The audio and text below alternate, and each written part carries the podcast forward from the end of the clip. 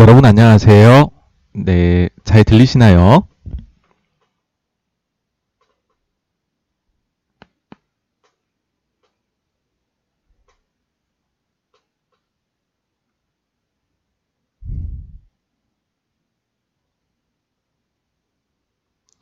네, 세잔폴님 안녕하세요.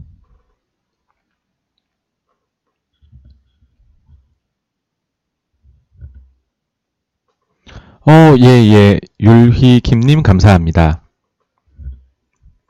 어, 에코 지금은 어떠세요? 네, 케이추님 안녕하세요. 루미다님 안녕하세요. 네, 여정훈님 안녕하세요. 예. 네, 황시목님도 안녕하세요. 어, 오늘은 의장이 있습니다. 아, 예, 스톤키님 안녕하세요. 의장이 있습니다. 책에 관한 내용을 하는 차례죠. 어, 일단 책은 다들 재밌게 좀 보셨나요?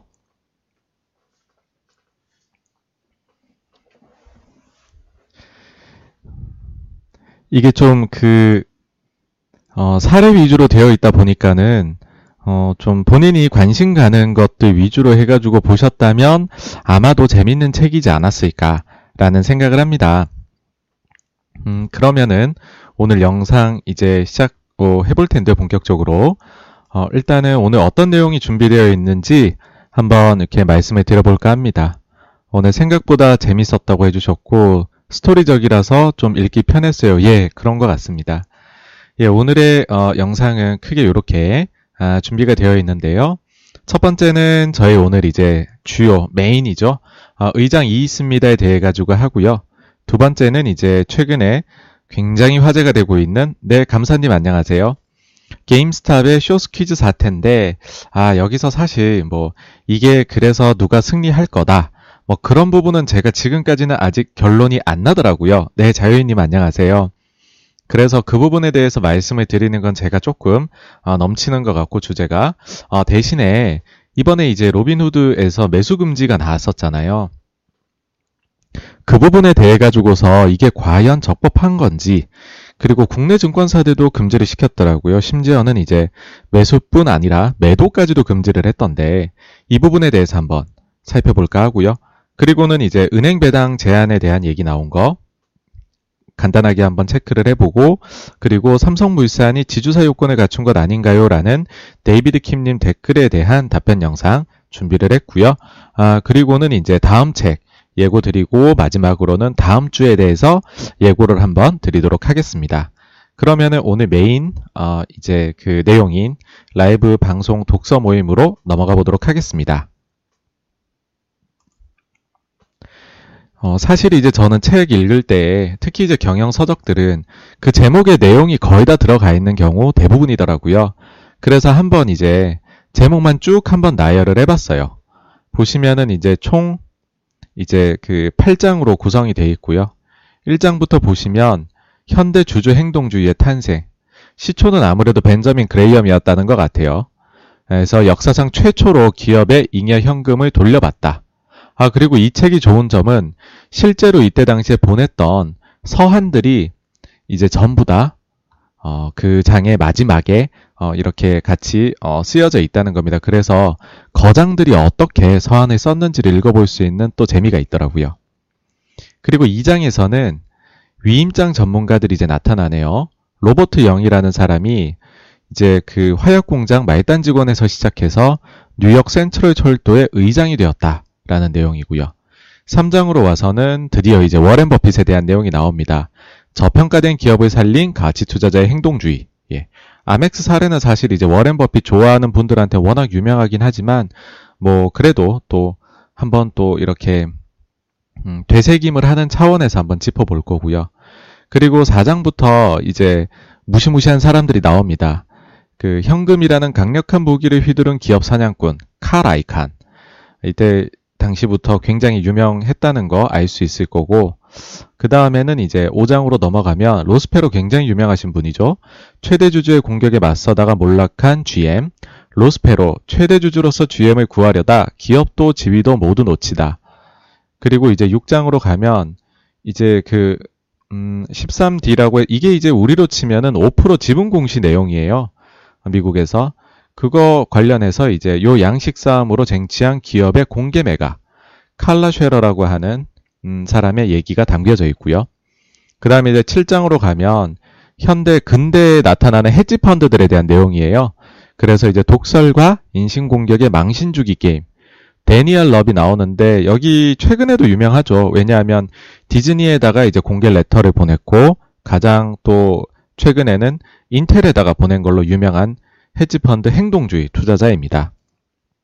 마지막에는 어, 우량 기업을 무너뜨린 잘못된 행동주의 네, 잘못된 예시 나오는데 사실 오늘 내용에서는 요거는 거의 다루지를 않을 생각이에요. 그냥 한번 읽어보시면 될 것 같고 뭐책 어, 자체에서 사실 그 아주 한쪽으로 쏠려서 음, 주주 행동주의는 무조건 오라 뭐 이런 내용을 쓰기에는 아마도 저자도 좀 부담이 있지 않았을까 그래서 양면을 다 보여주기 위해서 8장과 같은 내용을 넣은 것이 아닐까 싶네요. 어, 그러면은 이제 하나씩 한번 살펴볼 텐데요. 보시면 이제 제일 먼저 벤저민 그레이엄입니다. 이때 당시 시기를 좀 배경을 일단 생각하실 필요가 있어요. 이때가 이제 1926년도인데 그때 당시에 주식시장은 어떠냐 하면 정말 광란의 시기였습니다. 도박판과도 같다고 할 수 있어요. 왜냐하면 1920년에 다우존스가 1000포인트였거든요. 근데 이때 당시 벤저민 그레이엄이 주주행동주의 하던 당시가 26년인데 2000이 돼요. 그러고 나서 이제 그 유명한 대공황 직전에 5천도 넘어, 넘어가는 정말 아름답게 주가가 올라가던 시기였습니다. 그런 시기에 이제 벤저민 그레이엄 같은 아주 시장이 보기에는 반대로 움직인 사람이 나타난 거죠. 그러다 보니까는 또 유명해진 것 같아요. 야, 예, 쇼팽 녹턴님 안녕하세요. 음, 벤저민 그레이엄에 대해서는 우리가 어, 버핏이 본인이 말하는 가장 이제 배운 점이 많았던 스승이라고 하는 그런 분이고 또 이제 안전 마진이라는 개념을 도입한 거죠. 안전 마진이라고 하는 거는 뭐 주식을 살 때에 예를 들어서 어 나는 이 주식의 가치가 천 원이라 생각해. 근데 어 그 주식을 천 원에 사고 싶지는 않다 이거죠. 왜냐하면 딱 적정 가치니까. 그러면 그 주식이 900원일 때 살까? 그러면은 나한테 기대 수익률이 한 10% 정도인 거잖아요. 그러면 아 좀 낮은 것 같아. 주식이라는 위험한 자산에 투자하는데 그래서 사람들이 이제 그뱅 레이엄은 어, 최소한 몇 퍼센트 이상의 뭐 예를 들어 많이들 사용하는 게 30%뭐 이런 거잖아요. 그러니까는 30% 이상 할인된 가격에 어, 그 거래되고 있는 주식 그런 것들에 대한 얘기가 이꼬르 이제 안전 마진이라는 겁니다. 그 실제로 이제 교수로도 굉장히 어, 성공을 하신 분이고요 컬럼비아에서 그 다음에 이제 어, 실제 투자로도 성공을 거뒀는데 제자들이 모두 훌륭해요. 대표적인 게 이제 워렌 버핏이긴 하지만 어, 방식 자체는 이제 장부 가치를 굉장히 강조를 했어요. 음, 이때 당시에 이제 다시 한번 그래서 광란의 시기임을 어, 되돌려 보실 필요가 있습니다. 왜냐하면 이때 장부 가치는 아무도 보지 않던 시기거든요. 증시가 너무 좋은데 장부를 왜 봅니까? 그리고 또 한 가지가 뭐냐면 이때 당시에는 채권 시장이 더 활발했다고 해요. 그러니까 주식 쪽에 대해서는 관심이 막 이렇게 좀 그리고 정보도 많이 부족했던 그런 시기입니다. 어, 그런데 장부 가치를 어, 중요하게 얘기를 하면서 남들과 다르게 독자적인 행동을 하죠. 그래서 월스트리트의 학장이라는 별명을 얻습니다. 사람들은 많이들 벤 그레이엄이 가치 투자의 아버지라고 얘기를 하지만은 다른 면에서는 주주 행동주의의 아버지 이렇게 얘기를 할 수 있을 것 같아요. 왜 그런지를 보시면 아는데요. 이제 노던 파이프라인이라는 회사가 있어요. 어, 이 회사의 대차 대조표를 살펴본 사람이 한 명도 없었다는 거예요, 당시에. 근데 이 회사는 주가는 65달러인데 주당 순이익은 6달러. 근데 다른 것 다 이제 부채 같은 거 제외를 하고 보유하고 있는 순유가증권의 가치가 주당 90달러나 되었다는 거예요. 그러니까는 이때 당시를 벤자민 그레이엄은 양손에 보물을 쥔 기분이 들었다고 하거든요. 어, 이 정도면은 이익이 10년이면은 어, 주가만큼 이익이 쌓이고 근데 지금 당장 주가보다도 훨씬 더 많은 유가증권이 있어. 근데 부채가 없어. 와, 이러면은 회사에다가 당장 특별 배당을 요청하면 되겠네. 그럼 나는 일단 90달러를 벌고 그 다음에 주당 6달러의 이익을 향유할 수 있겠구나. 이런 생각을 했던 거죠. 근데 당시 배경을 보시면은 무려 1900년에서 49년까지 펀드사 등 투자회사가 적대적 개, 경영 개입을 했던 사례가 7건에 불과했다고 합니다. 그런데다가 방식도 굉장히 온건했다고 해요. 뭐냐? 단지 분기보고서를 받기 위해서 이제 요청을 했다고 해요. 그 정도로 이제 정보가 불투명했던 시대입니다. 그러면 이런 생각이 들죠. 왜 이렇게 개입이 드물었을까? 두 가지 이유인데요. 첫 번째는 지분이 대개 설립자 등 극소수한테 집중이 돼 있었던 거죠. 그러니까는 소수 주주는 계란으로 바위치는 격이 되는 거죠. 다툼을 해봤자. 그리고 재무 정보가 거의 공개가 되어 있지 않았습니다. 근데 이게 이제 좀 상황이 변하는 게 1934년에 증권거래법의 공시조항 그러면서 이제 이런 거를 알려야 되는 상황이 된 거죠. 물론 이제 벤 그레이엄은 그 전에 지금 이 행동을 했는데 그때 당시 어땠냐 하면은 노던 파이프라인 같은 회사들은 다른 회사들보다는 그러니까 지금 생각하면은 이제 파이프라인 같은 게 굉장히 후진 비즈니스라고 옛날 비즈니스라고 생각할 수 있는데 이때 당시에는 이제 석유가 막 이렇게 되던 시기이기 때문에 굉장히 이때에는 유망하던 좋은 시기였죠. 이제 록펠러가 다 원래는 보유했었던 거고 이게 이제 분할돼서 나가던 거니까 그러다 보니까는 이쪽들이 이제 그 그러니까 그 철도 회사들이 제일 먼저 이거를 이제 공시를 하기 시작을 한 거예요. 그러다 보니까는 자료를 이제 손에 넣을 수가 있었던 그런 거고. 어, 어쨌든 그래서 이때 상황을 보시면 주당 90달러 특별 배당을 해도 되는 상황이네. 그러고도 무차익 경영이 가능하네. 근데 주가는 65밖에 안 돼. 제안을 해요. 거절을 당하죠. 왜냐? 어, 노던에서는 우리가 더 잘 알아. 이 비즈니스는. 도대체 너가 뭘 아니? 그런데 이제 포기를 안 합니다. 그레이엄이 다음에 1월에 주총에 나타나요. 근데 회사가 좀 이제 나쁜 짓을 합니다. 뭐냐 하면 회사는 뉴욕에 있어요. 그리고 주주가 23명밖에 안 됐다고 하네요. 근데 그 중에 17명이 뉴욕에서 한대요. 근데 주총은 피츠버그 부근에서 했다는 거예요. 오지 말라는 거죠. 안 왔으면 좋겠는 거예요. 이게 이제 우리나라에서도 이런 일이 벌어져요. 우리나라에서도 어, 그, 어떤 회사라고 말씀은 못 드리겠지만은 주총하는 장소를 갑자기 서울에서 자기네 공장이 있는 저기 어디 지방에 그, 거기로 이제 변경하는 그것도 불과 주총이 있기 며칠 전인가 그랬던 기억이 나네요. 심지어는 그래 놓고서는 옥상에서 했나 그래요, 거기가. 그래서 이거 뭐 참여를 거의 뭐 못하도록 막았던, 아, 그런 일이 기억이 나네요. 남일 같지가 않은데, 어쨌든 이렇게 멀리에서 했답니다. 그럼에도 불구하고 찾아갔는데 어쨌든 졌어요, 그레이엄이. 그러니까 더 사요. 다음에 또 갑니다. 그래서 목표가 아 이사회가 총 다섯 개인데 내가 두 개를 얻어야지. 그러면서 이제 부족한 거는 위임장을 모으기 대결에 들어갑니다. 즉 다른 주주 설득에 들어간 거죠. 제일 중요했던 게 어디냐? 록펠러 재단이었어요.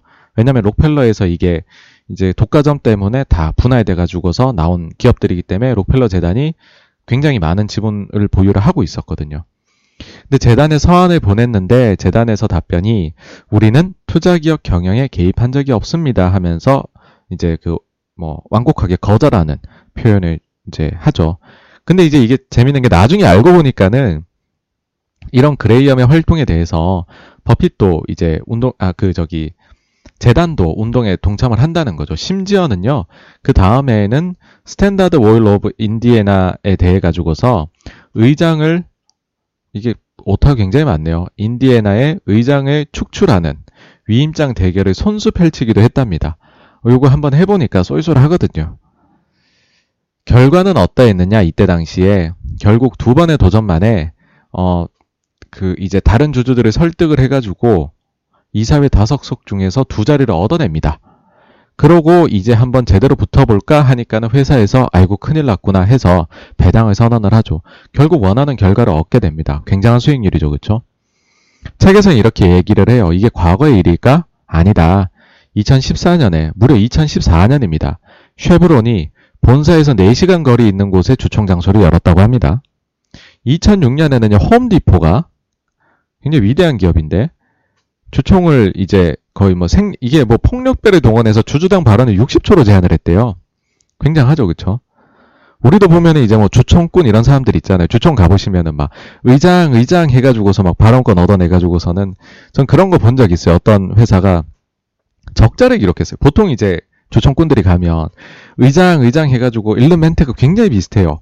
왜냐하면은 뭐, 그, 올해도 좋은 실적을 내고, 뭐, 노고에 감사를 드리면서, 뭐, 뭐, 뭐 해서, 뭐, 의장의 뭐, 첫 번째 안건에 동의합니다. 이러면 막, 옆에서 뭐, 뭐, 동의합니다. 뭐, 이러면서 막 한단 말이에요. 근데 그 회사 적자였거든요. 근데 막, 읽는데, 올해도 뭐, 훌륭한 실적을 내주신 뭐, 경영진의 노고에 감사하며 적자인데. 그래서 조금 더 교육을 좀 하고 오시지라는 생각이 들었던 적도 있었고요. 또 한 번은 이제 실제 업계 진출하고 나서 그 이제 제가 직접 겪었던 건 아니고 저희 이제 회사 다른 분이 겪으셨던 일인데 어, A라는 이 굉장히 이제 우리나라에서 들으시면 모두가 아세요.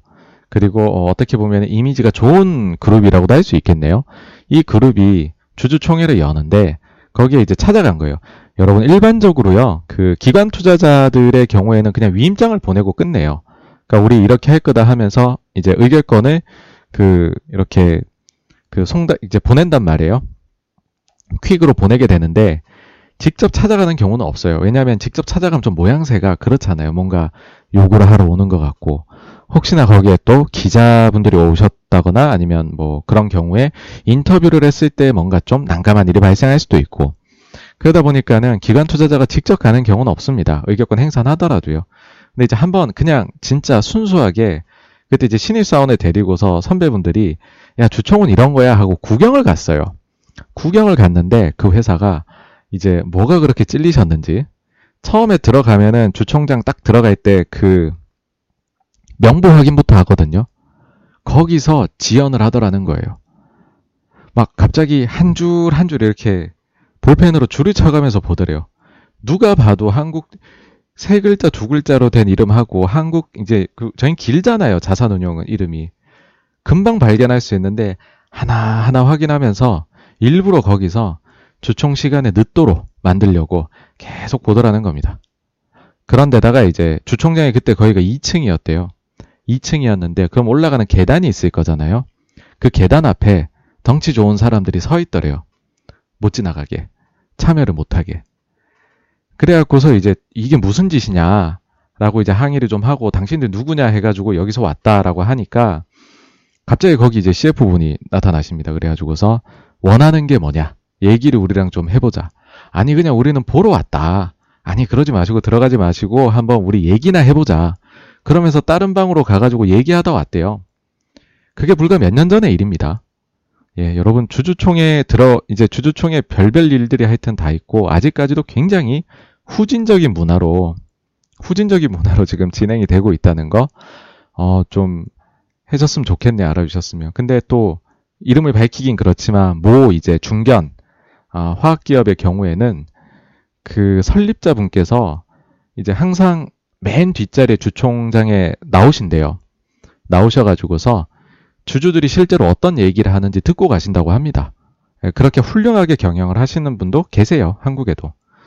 또 어떤 사례가 있을까 해보면은 뭐 아까 전에 그 주총장 옮겼던 기업의 얘기긴 한데 그 기업에 이제 그 주주 이렇게 제안하려고 했던 데가 외국계였어요. 외국계였는데 그 외국계의 회사에서 실제 본토에서 한국까지 날아와가지고 그 외국인이 그 본인의 의사를 한국말로 예.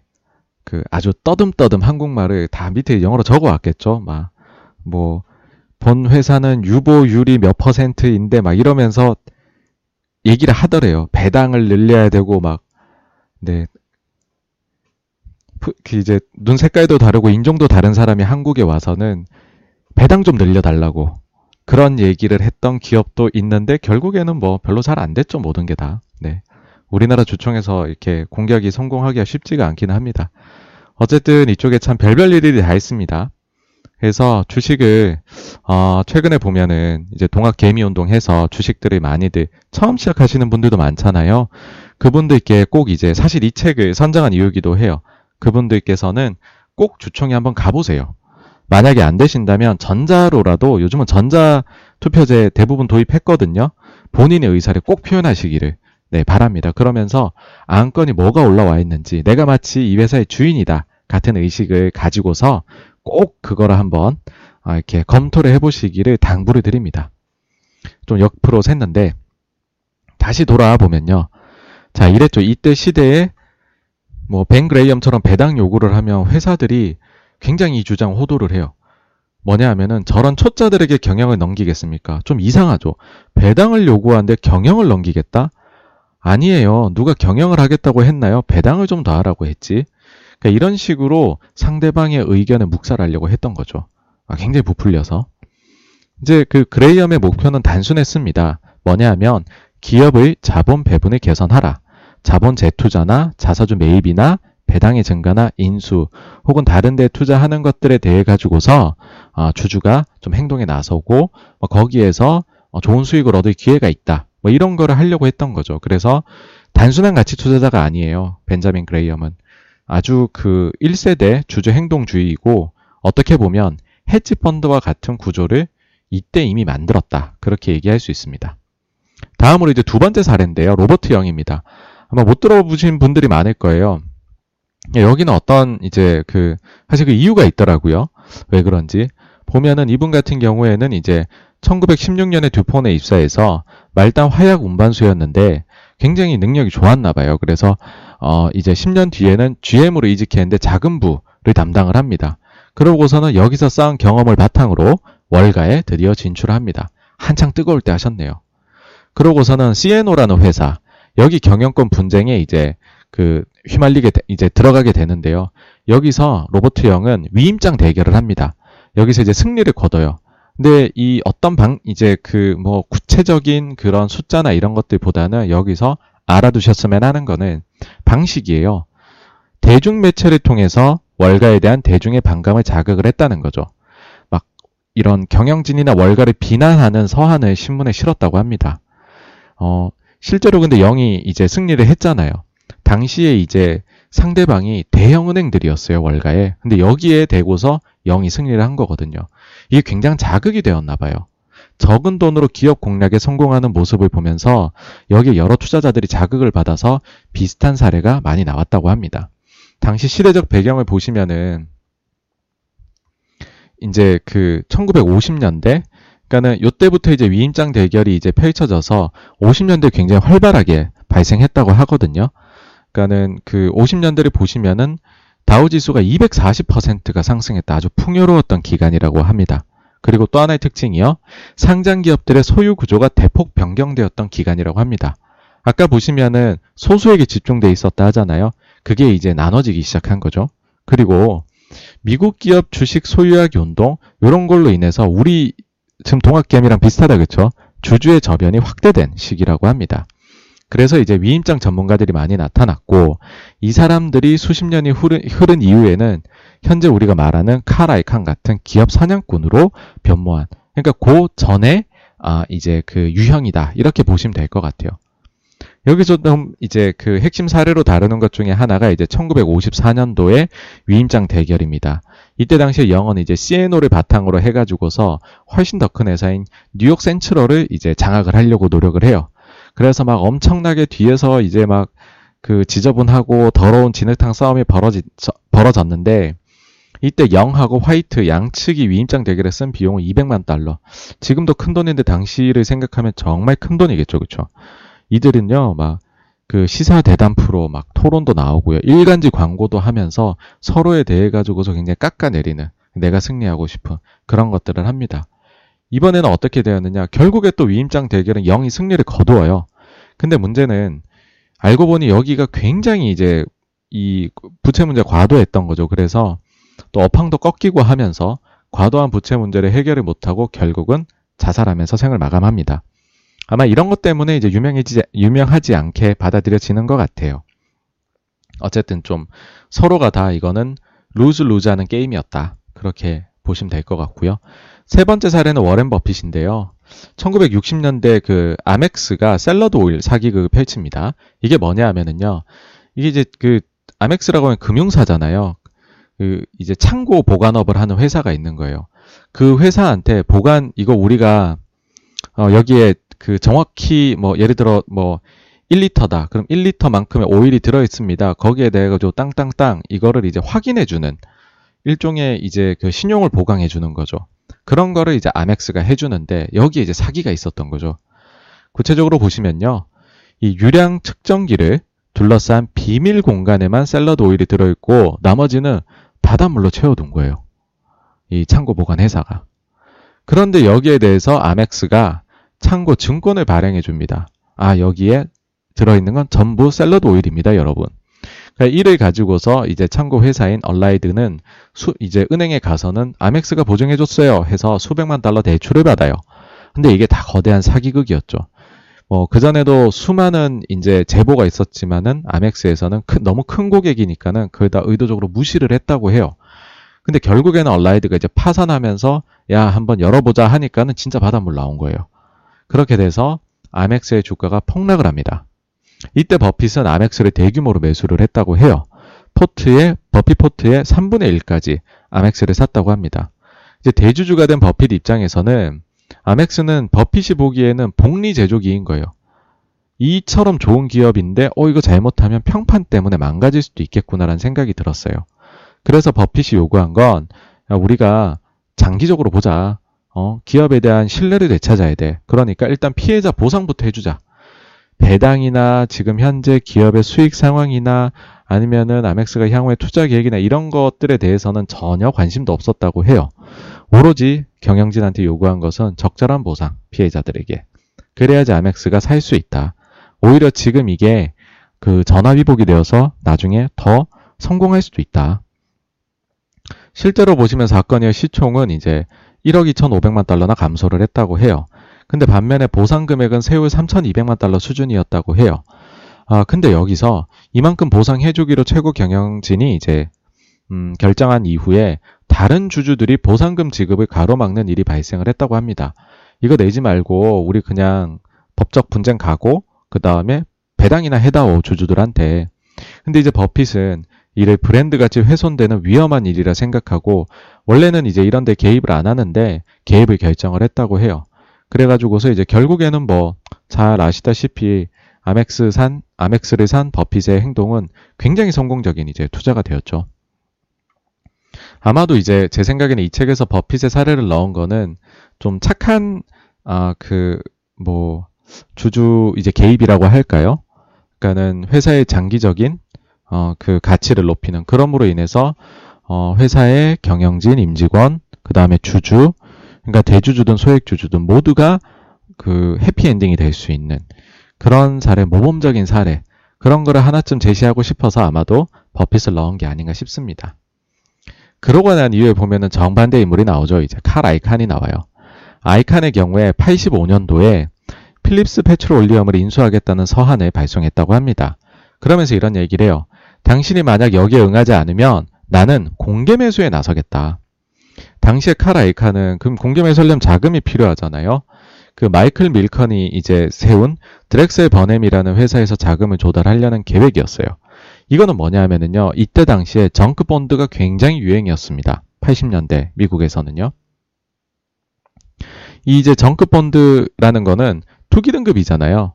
근데 이제 투기 등급 회사채를 구체적인 방법이 뭐냐면은요.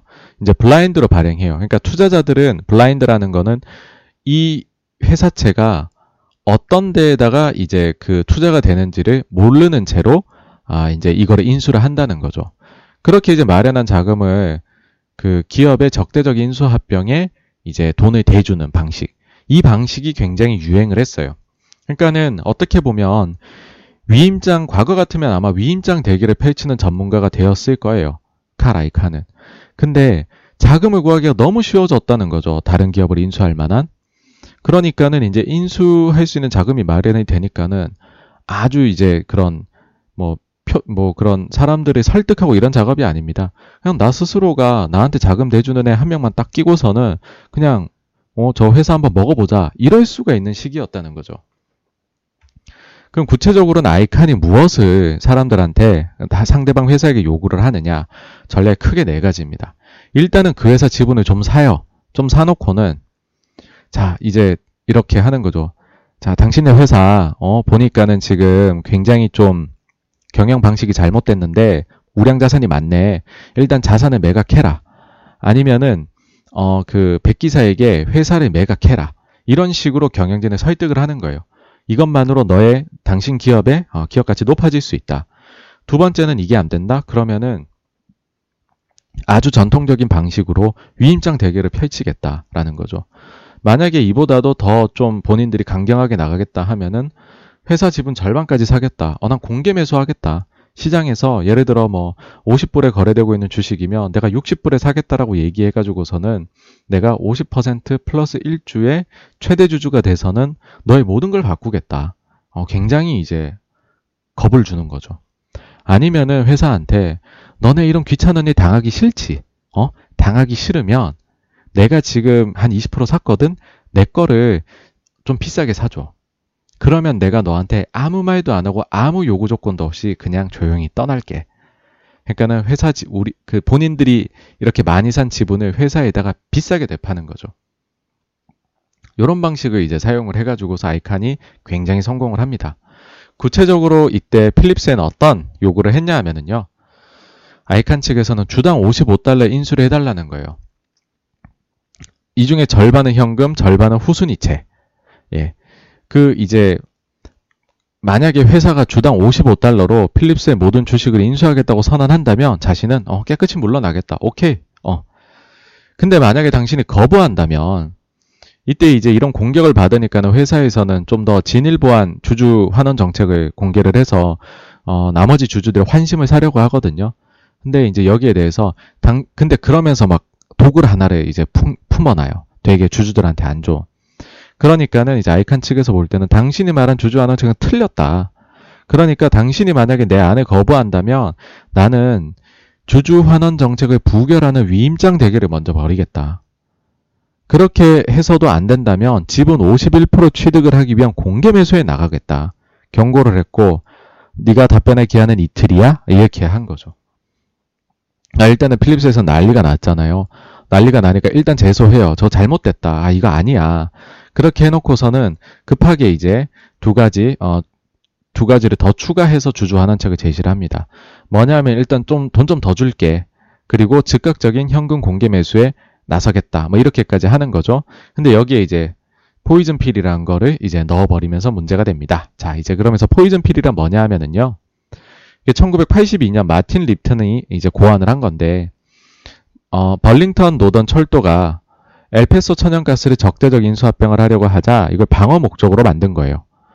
비록 적대적 인수를 막지는 못하지만 기업 사냥꾼들이 시장에서 공개적으로 유효한 만큼의 지분을 매수할 수 없도록 하거나 2단계 공개 매수를 통해 주주들이 주식을 팔려고 우르르 몰리지 않도록 할 수 있다고 합니다. 뭐 쉽게 말씀드리면은 인수가 불가능해지는 건 아니에요. 공격한 입장에서. 근데 되게 어렵게 만드는 거예요. 한국의 경우에는 이게 없어요. 왜냐하면 이게 좀 되려면은 현물 배당이 이게 좀 필연적으로 들어오는데 한국의 경우에는 현물 배당이 지금 안 됩니다. 그리고 이제 적대적인 인수합병도 한국에서는 거의 정말 안 일어나잖아요. 그러다 보니까 아직 도입이 안 돼 있어요. 근데 그럼 필립스는 그때 당시에 무슨 조건을 내걸었냐? 어떤 독을 풀었냐? 만약에 이제 칼 아이칸 같은 어, 기업을 적대적으로 인수합병하려고 하는 매수인이 나타났어요. 그리고 지분 30%를 넘게 사요. 만약에 넘으면 다른 주주들은 각 주식을 62달러에 상당하는 우선순위 채권으로 전환할 수가 있대요. 뭐 무슨 얘기예요? 갑자기 주식이 이제 채권으로 전환되는데 가격이 아까 아이칸 55달러라 그랬는데 그보다 훨씬 높아요. 그쵸? 그리고 필립스는 회사는 여기에 15%의 이자를 내야 된답니다. 그렇게 되면 무슨 일이 벌어지느냐? 결과적으로 필립스라는 회사의 자본은 줄어들고 부채는 확 증가를 하죠. 그쵸? 근데 부채 이자율이 무지하게 높아요. 그쵸? 그렇게 되니까는 매수하는 사람 입장에서는 70억 달러의 단기 채무를 진 위험할 정도로 차입금이 많은 부실한 회사가 되어버린다는 거죠. 필립스가. 근데 이걸 사게 된다는 거죠. 그러니까 처음에 공격할 때는 우량해 보이는데 아, 저평가라서 들어가서 공격해봐야지 왔는데 어 이제 회사에서 얘기한 이 조건 이 그 조항이 통과가 돼버리면은 여기는 이제 아주 부실한 회사가 되어버리는 거죠. 그러니까 이런 게 이제 포이즌 필이라는 거예요. 근데 여기서 재밌습니다. 그럼에도 불구하고 아이카는 공개 매수를 선언해 버려요. 내가 그냥 독약을 삼킬게. 그러니까는 공개 매수에 나서고 단 나서는 조건으로 주주총회에서 주주들이 주주하는 책을 부결시켜라. 그걸 전제로 했어요. 그러면서 아이칸 측의 이 사진이 당선이 되면 포이즌 필을 무효화하는 것을 또한 공개 매수의 조건으로 걸었다고 합니다. 그래서 만약에 이제 공개 매수 실패한다면 그 다음에는 위임장 대결 펼치겠다. 그러니까 결국 회사가 왜 이렇게까지 들이대지 하면서 항복을 해요. 이제 그 이때 당시에 이런 이제 무자비한 아주 shark 같은 기업 사냥꾼들의 시대였는데요. 이 배경이라는 거는 이제 크게 두 가지였죠. 정크본드 활성화로 인해서 기업을 공격할 수 있는 충분한 이제 실탄이 마련된 그런 이제 상황이었고 또한 무지한 일반 주주 덕분에 가능했다고 합니다. 이게 무슨 말이냐면은 여기 보시면 이런 거예요. 그 방안 중에서 우리 지분을 회사에 대파는 방법 이게 이제 모든 주주들한테 동일하게 적용되는 게 아니라 아이칸이 주식을 좀 더 샀기로서니 어쨌든 최대 주주보단 지분이 적잖아요. 근데 나머지 주주들하고는 차별화되게 내가 회사의 약점을 좀 잡고 있다고 인해 가지고서 되파는 행위가 가능했다는 거죠. 근데 이거를 왜 못 막았느냐? 일반 주주들이 잘 몰랐다는 거예요. 저렇게 행동을 해도 반대도 특별히 없고. 근데 이제 이 시대 자체는 이제 바뀝니다. 세상이. 뭐냐 하면 향후에 조용한 줄만 알았던 또한 무지한 줄만 알았던 기관 투자자들이 목소리를 내기 시작하면서 이런 방식은 쇠퇴를 하기 시작을 합니다. 자, 그러면은 이제 그 다음 사례로 넘어가 볼 텐데요. 이제 로스페로의 사례입니다. 어, 이 사람은 최고 이제 기업가로 굉장히 성공한 사람이었고요. 또 화끈한 행동력의 소유자예요. 자기 직원이 이란에 이제 감금이 되니까는 그린베레를 고용해가지고 본인도 직접 이란에 나가가지고서는 그 인질로 잡힌 자기 임직원들을 탈출시키는 그런 행동력을 가진 사람입니다. IBM에서 성공을 크게 했고요. 그 연간 목표를 1월 달에 달성을 했대요. 그 다음에는 EDS라는 회사를 설립해가지고 이것도 또한 성공을 해요. 그리고 대통령 선거에도 나섰던 사람인데 19%를 득표를 했다고 합니다. 그렇고 보니까 저도 기억이 나더라고요. 왜 한 번씩 이제 미국 대선 때 되면은 과거 거 쭉 한 번씩 재미로 찾아보잖아요. 그렇게 했을 때 굉장히 독특한 뭐 그 이제 제3 후보들 이렇게 왜 미국은 양당 체제지 막 이러면서 보다 보면 제3 후보인데 와 이만큼 지분을 해, 그 저기 득표를 했어 했었던 사람이 바로 이분이었던 거죠 로스페로. 근데 이제 그, 이, 그 이제 이때 당시에 그럼 GM이라는 회사는 어땠냐? 극심한 부진이어서 이때 당시에 경쟁력에서도 밀리고요. 이제 최초 최초는 아니었고 몇십 년 만에 적자를 기록을 했다고 합니다. 근데 이제 부진한 원인이 무엇이었을까 보면 GM의 회계만 하는 경영진 이 사람들이 기업을 망치고 있었다는 거죠. 대표적인 격이 이제 이때 당시에 로저 스미스인데 이 사람 81년에 취임을 했어요. 그러고서는 그 전에 사람들 보니까는 야 이거 안 되겠다 싶어서 이 사람도 나름 머리를 쓴 거는 이제 대규모 기업 인수하고 또 근대적인 아 자동화 투자에 막 나서자 그렇게 해가지고 회사 한번 살려보자 그렇게 인수를 했던 회사 중에 하나가 바로 EDS입니다. 예, 그럼으로 인해서 이제 EDS의 설립자인 로스페로가 자연스럽게 GM의 지분을 획득하게 됩니다. 그러면서 최대 주주가 되죠. 근데 페로가 보기에는 문제가 따로 있다는 거죠. 보니까 일본이 GM보다 차를 그러니까는 이제 이때 당시 80년대 GM이 극심하게 부진을 했던 이유는 뭐 공통점이야 미국 차들 부진했던 거. 이때 일본 차들이 너무 잘 나갔거든요. 더 싸게 더 좋게 만든다는 거죠. 그래서 어쨌든 이제 그때 당시에 GM 이제 대주주가 된 페로가 보기에는 아 일본 차를 꺾어야 되는데 일본보다 못한 게 뭘까? 어 그런 이제 거를 분석을 나름 해보니까 경영 방식이 일본이 GM보다 훨씬 우수했다는 거죠. 그러니까 GM처럼 최신식 기계만을 늘릴 것이 아니고 어 오히려 경영 방식을 선진화를 해야 된다. 이런 내용을 레터를 보냈다고 합니다. 그러니까는 당연히 로저 스미스는 듣기가 싫겠죠. 그죠? 자기 이제 막 지적하니까. 원래는 관계가 굉장히 좋았다고 해요. 책을 보면. 그러면서 이제 척을 지게 되고 스미스는 야, 어떻게 하면 로스페로 저거 쫓아내지? 이런 고민을 하게 된 거죠. 와, 네, 누리동아님 감사합니다. 그러면서 이제 청구 로스페로를 몰아내기 위해서 이게 이제 굉장히 이제 좀 뜻밖인데 뭐냐면은 그저 성가신 이사회 임원하라를 내쫓기 위해서 그때 당시에 주당 33달러에 거래되고 있던 GM, GM 주식이 33달러에 거래되고 있었대요. 근데 페로한테는 야 너한테는 주당 61.9달러로 다 사줄 테니까 제발 좀 나가줘. 이 금액이 7억 달러였던 거죠. 자기한테 싫은 소리 한 사람이 대주주로 있으니까는 얘를 쫓아내기 위해서 로저 스미스가 7억 달러나 낭비를 하는 거죠. 근데 페로 입장에서는 진심으로 회사가 잘 되기를 바랬던 것 같아요.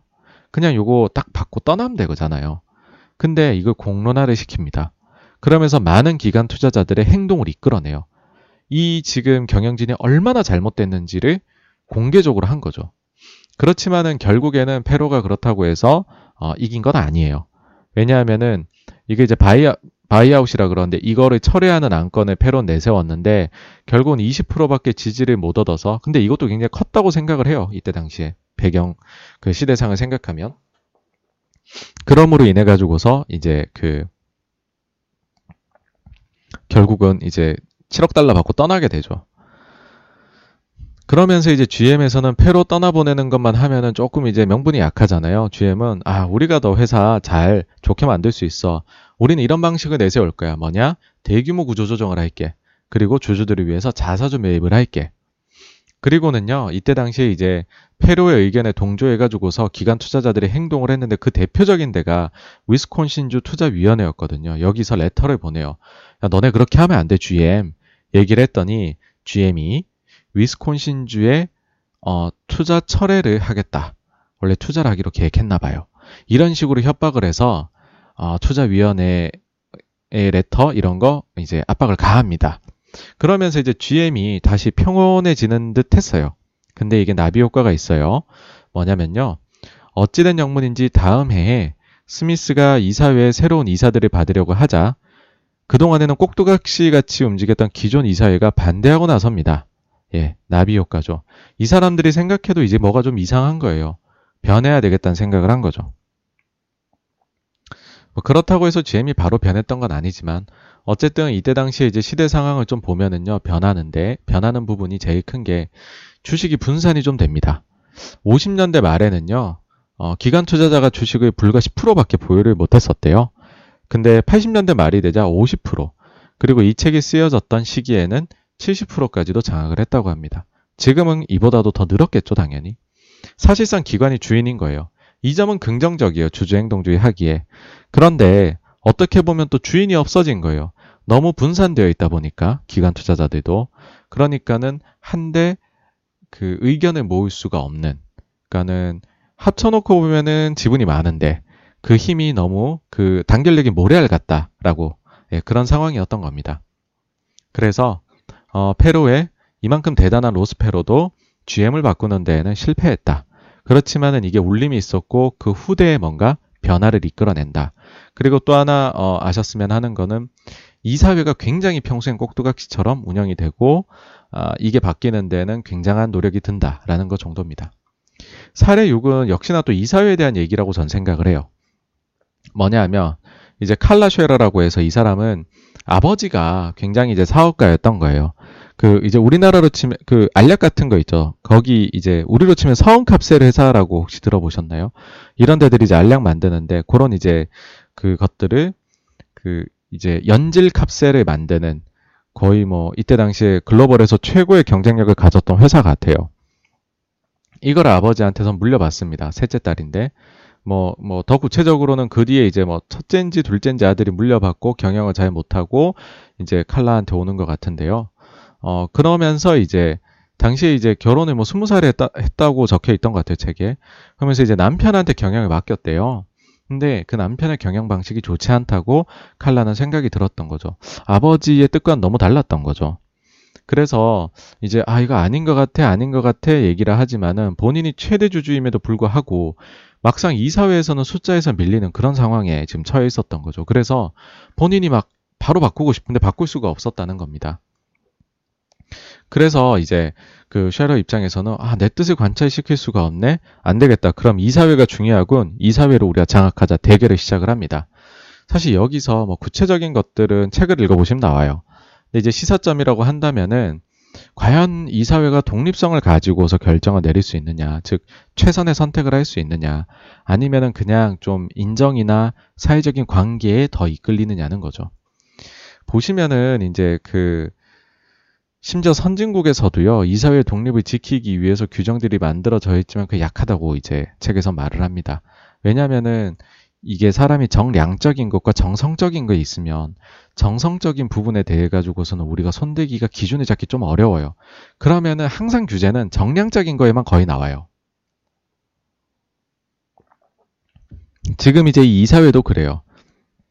음, 그, 저기, 경제적 거래 관계, 그러니까는 회사하고 요번에 요번에 그 선정되려는 이사가 있는데 회사하고 얼마나 뭐 돈을 주고 받는 거래를 해온 사람인지 뭐 그런 부분에만 집중을 해가지고 독립서 판단합니다. 실제로 우리나라 지금 그렇거든요. 우리나라에서도 외부 자문기관에 맡기게 되면 크게 두 가지가 와요. 뭐냐 하면은 겸직을 너무 많이 하며 이 회사에 성실하게 일할 수 있겠느냐 해서 3개 이상 회사의 이사로서 겸직을 하고 있으면 반대 의견 나옵니다. 그렇다는 말은 그보다만 적게 하면은 반대가 안 나온다는 거죠. 두 번째에는 뭐 얼마 이상 혹은 몇 퍼센트 이상 이제 이사로 선정되려는 사람이 그 회사 혹은 그 그룹하고 거래 관계를 맺었었느냐 그런 것들을 가지고서 반대 의견을 내요. 근데 이제 뭐 그런 거죠. 그 이제 경제적 거래 관계는 비록 없다고 경제적 거래 관계는 비록 없다고 하더라도 만약에 사회적 관계가 굉장히 끈끈하다면 오히려 이게 더 문제가 아니겠느냐 이 책에서 어, 제기하는 어, 그 이제 화두입니다. 예를 한번 들어드릴게요. 디즈니의 CEO였던 마이클 아이스나 같은 경우에는 이사회를 자신의 개인 변호사, 건축가, 자기 자녀의 초등학교 교장 선생님 등으로 구성했다는 거죠. 여기에 사실 경제적인 거래 관계는 거의 없을 것 같네요. 해봤자 얼마 안 되죠. 근데 이 사회적인 거래 관계로 인해 가지고서 이렇게 선정된 이사들이 과연 누구 편에 들까요? 무조건 CEO 편 들겠죠. 그러니까 이런 게 굉장히 문제다. 이건 한국의 문제기도 합니다. 그리고 더 나아가서는요. 혹시나 이런 거죠. 혹여나 임명이 될 때에는 그 사람이 독립적일 수도 있어요. 근데 이 사람이 이사회 활동을 하면서 이너서클에 동화되는 문제가 발생할 수도 있다는 거죠. 즉, 이 사회가 일종의 사교 조직, 사교 조직이라는 거예요. 이렇게 돼버리니까는 이 사회가 정말로 모든 주주를 위해 가지고서 움직이느냐? 그게 아닌 게 너무 많은 거예요. 이 문제는 제가 어떤 걸로 해소할 수 있는지 오늘 영상에서 뒤에 한번 다루겠습니다. 그리고 이제 일곱 번째 사례는 근대식이에요, 이제. 데니얼 러브, 이제 헤지펀드 행동주의를 하는 건데요. 음, 이거 하려면은 일단은 요 이제 5% 공시 내는 것부터 한번 보셔야 되는데, 요 사례가 굉장히 좀 많은 걸 함축적으로 의미하는 것 같아서 가지고 와봤어요. 이제 이 사람이, 어, 요 회사에다가 이런 이제 letter를 보냈대요. 요 미국에서는 이렇게 사실 한국에서도 그렇습니다. 이거 지분 공시하면서 이유를 쭉 나열해서 적을 수도 있어요. 이걸로 사실은 이제 언론에 내는 거 대신 하는 거죠. 거기에다가 강력한 이제 자극적인 표현을 쏟아내면 언론이 그걸 받아쓰기를 당연히 하겠죠. 그쵸? 여기서 뭐라고 했냐면 더 이상 버릇없는 아이처럼 굴지 마시오. 회사를 당신의 장난감인 양 가지고 놀지 마시오. 모건스 호텔을 매물로 내놓고 적절한 인수자에게 매각하시오. 이제는 모든 주주의 이익을 위해 매각할 때요. 새 장난감은 엄마한테나 가서 사달라고 조르시오. 표현이 굉장히 끝내줍니다. 그렇죠? 우리나라에서 이러면 난리가 날 것 같아요. 제 생각에는 한국에서는 이런 바로 명예훼손으로 걸지 않을까라는 생각합니다. 아 참고로 한국에서는 왜 매니저들이 그런 자극적인 표현을 못하느냐라고 하면은요 이런 식이 돼요. 만약에 회사에 대해 가지고서 어떤 의문을 제기하거나 하잖아요. 그러면 우리는 사실 적시를 하더라도 사실을 얘기해도 명예훼손에 걸릴 수가 있어요. 그러면은요, 우리가 문제를 건 대상은 상대방 회사잖아요. 매니저들이. 근데 그 상대방 회사는 그 펀드 매니저한테 건다고요. 개인한테. 그러면은 그 펀드 매니저가 속해 있는 회사가 과연 그 매니저를 보호를 해주려고 할까요? 가장 최상의 경우에는 그나마 보호해주려고 노력을 하겠죠? 근데 그게 아니고 야, 너 왜 이렇게 우리나라 문화 그렇죠? 너 왜 이렇게 시끄럽게 하나 할 때, 너 그런다고 펀드 수익률이면 5% 10% 나아져? 너 이런 거 제발 좀 하지 마. 그럴 확률이 더 높겠죠. 그리고 법원에 개인으로서 한번 불려다녀 보십시오. 굉장히 힘듭니다. 그러니까 이게 법인 대 개인의 싸움이 돼버려요. 한국에서는. 그렇기 때문에 아무도 이런 얘기를 못하는 겁니다. 현실적인 문제입니다. 자, 어쨌든 이런 식으로 이제 근대에 나타나는 헤지펀드 행동주의 하는 사람들은 사실은 어떻게 보면 1세대인 벤 그레이엄, 그 다음에 포식자였던 아이칸의 후세대들이라고 할 수 있어요. 근데 이 사람들은 보시면은 이제 90년대잖아요. 1990년대. 90년대 이후부터는 아까 전에 보셨던 그 이제 정크 펀드로 자금 조달하는 거. 그게 1990년에 그 회사가 이제 망하면서 더 이상의 그런 돈놀이는 사라져요. 그러니까 많이 줄어들어요. 그러면은 헤지 펀드들이 90년대 생겨났지만 자금을 적대적 인수합병을 할 정도의 자금을 조달하기는 매우 어려워졌어요. 상황이 나빠졌죠. 그러면 그래서 이때 당시에 생기던 헤지 펀드들은 규모가 작, 작았어요. 좀 미미하게 이제 시작을 했죠. 근데 두 가지로 성공을 합니다. 하나는 레터를 화려하게 보내요. 아까 보셨듯이. 그래서 관심을 이모가 확 끌어요. 그러면서 거기에서 설득력 있는 주장을 해서 주변 주주들을 설득하는 거죠. 어떻게 보면 변형된 위임장 대결이라고 할 수 있습니다. 예. 소액 다른 주주들의 동의를 이끌어내는 거죠. 명분을 가지고. 그리고 또 한 가지는 이제 기관 투자자들이 아까 전에 보셨듯이 GM 사태로 인해 가지고서 음, 많이들 이제 행동주의 쪽 관심 가지고서 우린 더 이상 들러리가 아니야 막 이렇게 나타나게 됐다 했잖아요. 근데 그 사람들이 1950년대는 지분 10%만 갖고 있다가 이제는 50% 70% 이상이 가지게 된 거죠. 그런 사람들이 헤지펀드의 행동주의에 동조를 하기 시작을 하는 겁니다. 그러면서 내가 직접 자금 조달해서 싸우지 않아도 내가 직접 적대적 인수합병 하려고 51%를 사지 않아도 기업을 충분히 겁박하고 설득하고 그래서 내 행동, 내 의견이 관철이 될 수가 있었던 거죠. 네. 아까도 말씀드렸지만 사례 8번 같은 경우에는 이제 행동주의 실패를 보여드리는 건데 요거는 넘어가도록 하겠습니다. 그래서 이제 한 가지씩 이제 사례를 쭉 한번 이제 짚어봤는데요. 이렇게 하면 이게 또 머리에 내용이 잘 안 남잖아요. 그래서 깔끔하게 정리를 한번 해봤습니다. 자, 주주 행동주의 역사.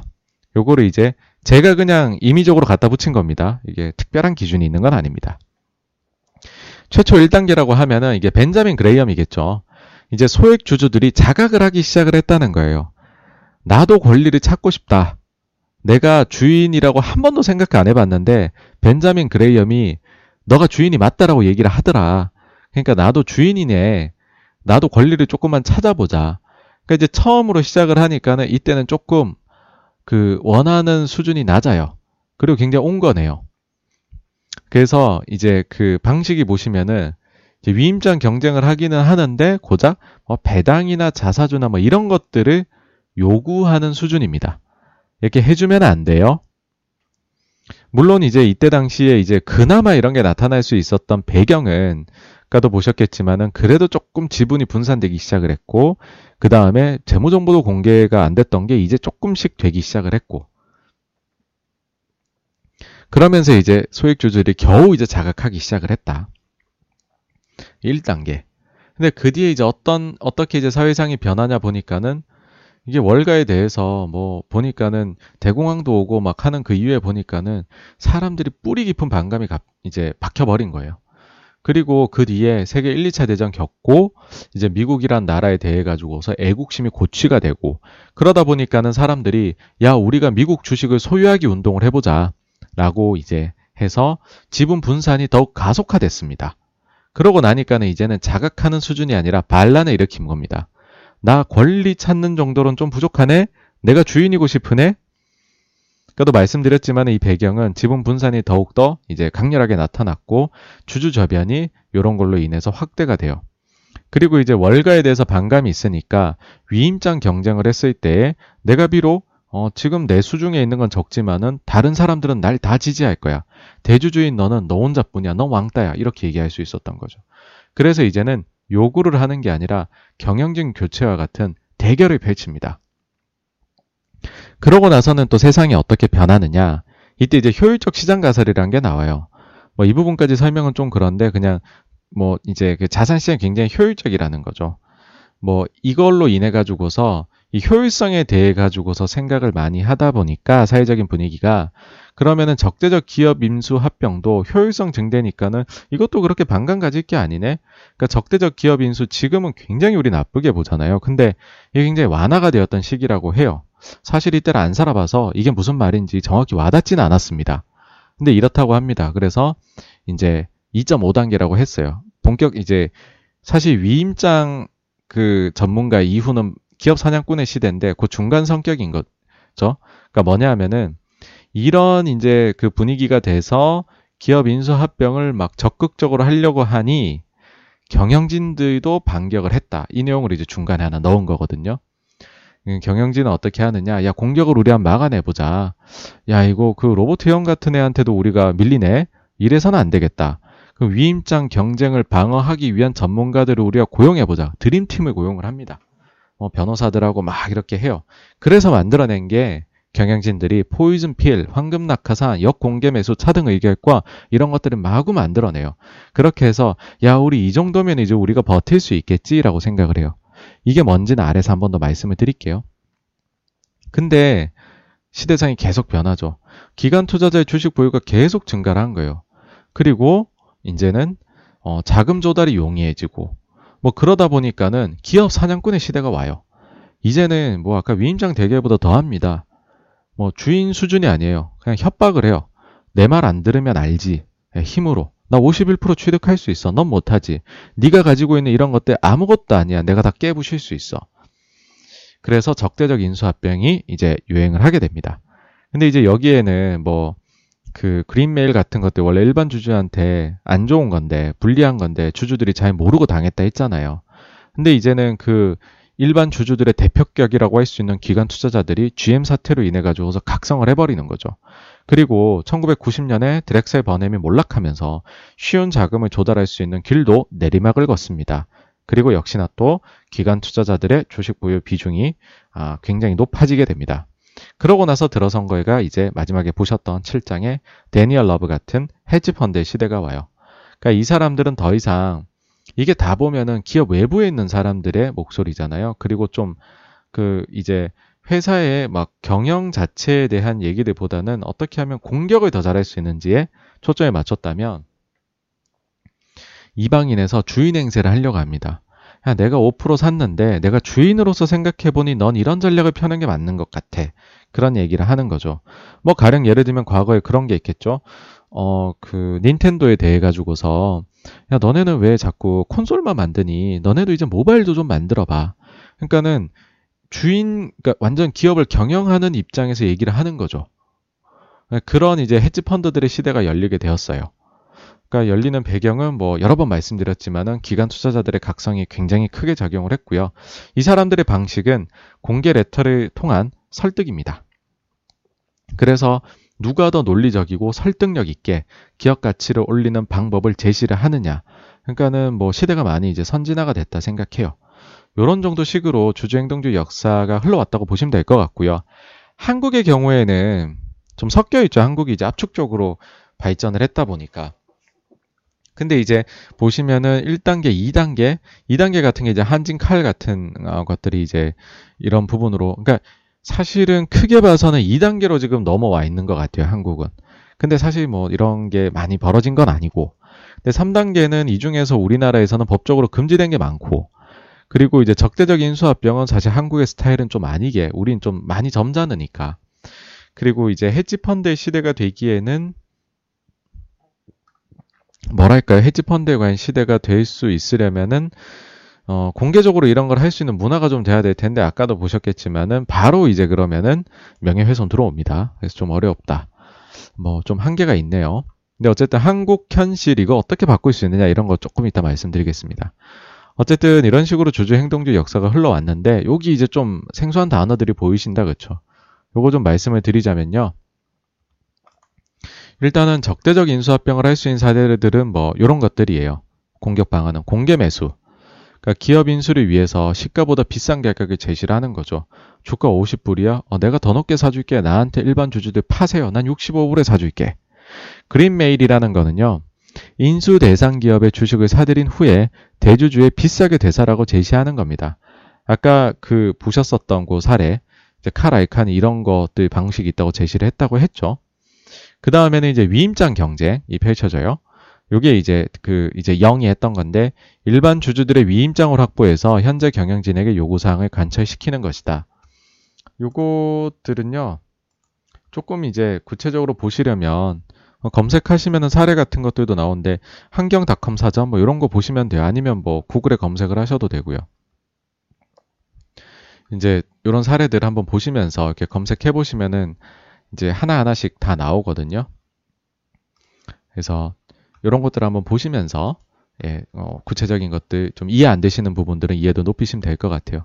다음으로 이제 적대적인 인수합병 방어 전략이에요. 사람들이 어떤 방어 전략을 만들었냐. 첫 번째로 이제 역공개 매수라는 게 있어요. 일종의 이게 맞부의 작전인데요. 공격해온 기업의 주식을 오히려 내가 사버리는 거예요. 예를 들어 A라는 기업이 B를 공격했어요. 그럼 B도 A를 사버리는 거예요. 그러면은 우리나라도 그런데 미국도 그렇고요. 주식을 상호 보유를 하게 되면은 10%까지는 만약에 A가 B를 30% 샀어요. 그리고 B가 A를 10% 샀잖아요. 그러면 그 10%만큼은 서로 무효가 돼요. 그러면 A가 B를 공격했지만 지분율이 20%로 낮아지는 거예요. 그런 방식을 쓸 수 있고요. 그 다음 두 번째가 이제 포이즌 필. 이건 아까 전에 좀 말씀드렸고, 이건 굉장히 다양하게 만들 수가 있습니다. 포이즌 필은. 창의적으로 만들 수가 있어요. 그 다음 세 번째로는 황금 낙하산이 있어요. 황금 낙하산은 뭐냐면은요. 만약 기업이 인수된다. 그럼 이제 경영진 쫓겨날 거잖아요. 거액의 퇴직금 등을 포함시키는 거예요. 그러면은 이제 내가 예를 들어서 회사를 천억 주고 사요. 근데 그렇게 되면은 회사 임원한테 500억에 뭐 그냥 극단적인 예를 들어 볼게요. 퇴직금을 줘야 된다. 이런 식으로 만들어 버리는 거예요.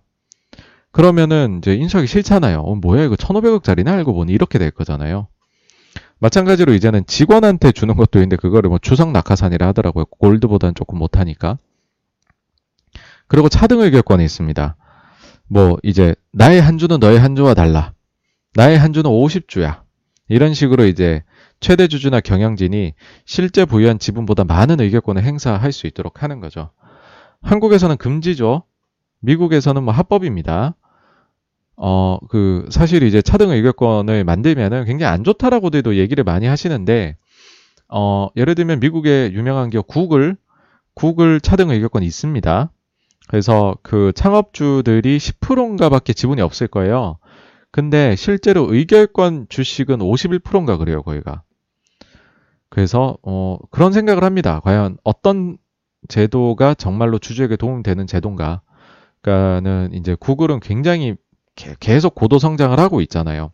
근데 사실 그 이제 지배 구조를 보면은 잘못된 거거든요. 우리 기준으로 보면은 특정인들한테 그냥 주식 뭐 10% 갖고 50% 행사하니까 만약에 우리나라에서 특정 기업이 이렇게 했다면 난리 났겠죠. 그렇죠? 나쁜 기업이 됐겠죠. 근데 미국은 가능하고 욕도 먹지 않고 위대한 기업이 됩니다. 네, 그 하여튼 여러모로 하여튼 지배 구조는 복잡함이 있어요. 예.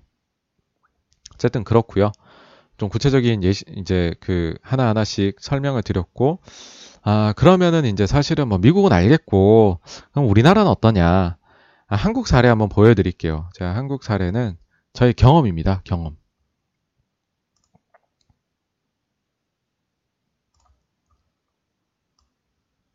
이런 회사가 있어요. 이거 뭐 기억도 못 하실 겁니다. 다음이택이라는 회사가 있습니다.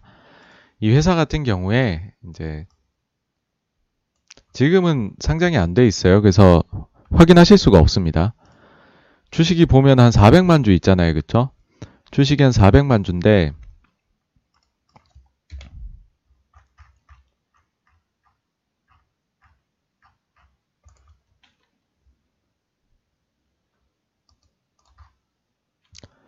주가를 보시면은 뭐 한, 뭐한 2만 원이라 치면은 800억이겠죠. 그쵸? 그러니까 한 600, 600에서 700억 정도.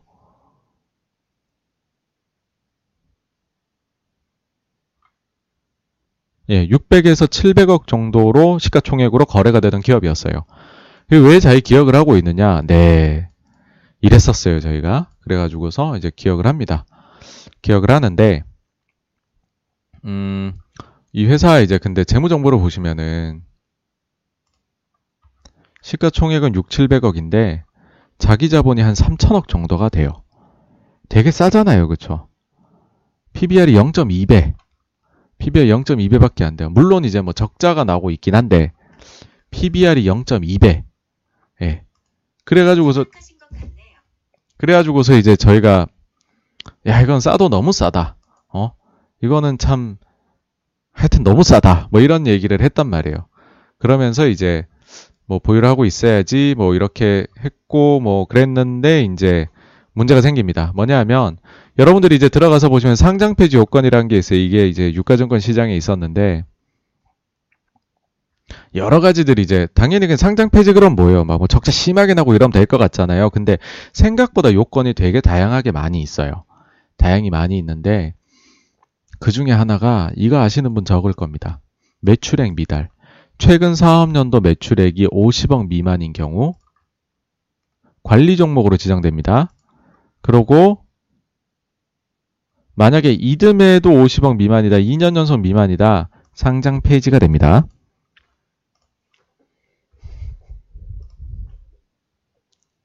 매출 50억 미만으로 상폐한 다음 밑에 부동산 회사로 탈바꿈 2년간 순이익 1000억. 아까 시총이 600억, 700억이라 그랬죠. 근데 순이익이 1000억이래요. 그러니까 무슨 일이 도대체 벌어졌던 걸까? 일단은 이 회사가요. 이게 원래는 자동차 부품하는 회사거든요. 근데 그거를 없애버려요. 매출을 없애버리는 거예요. 매출을 없애버려가지고서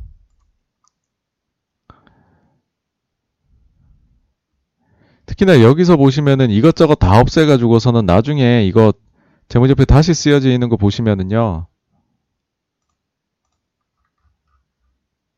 매출액 3억, 4억 이렇게 만들어버려요. 매출액 50억 미만이잖아요. 그래가지고 실, 실제 2000,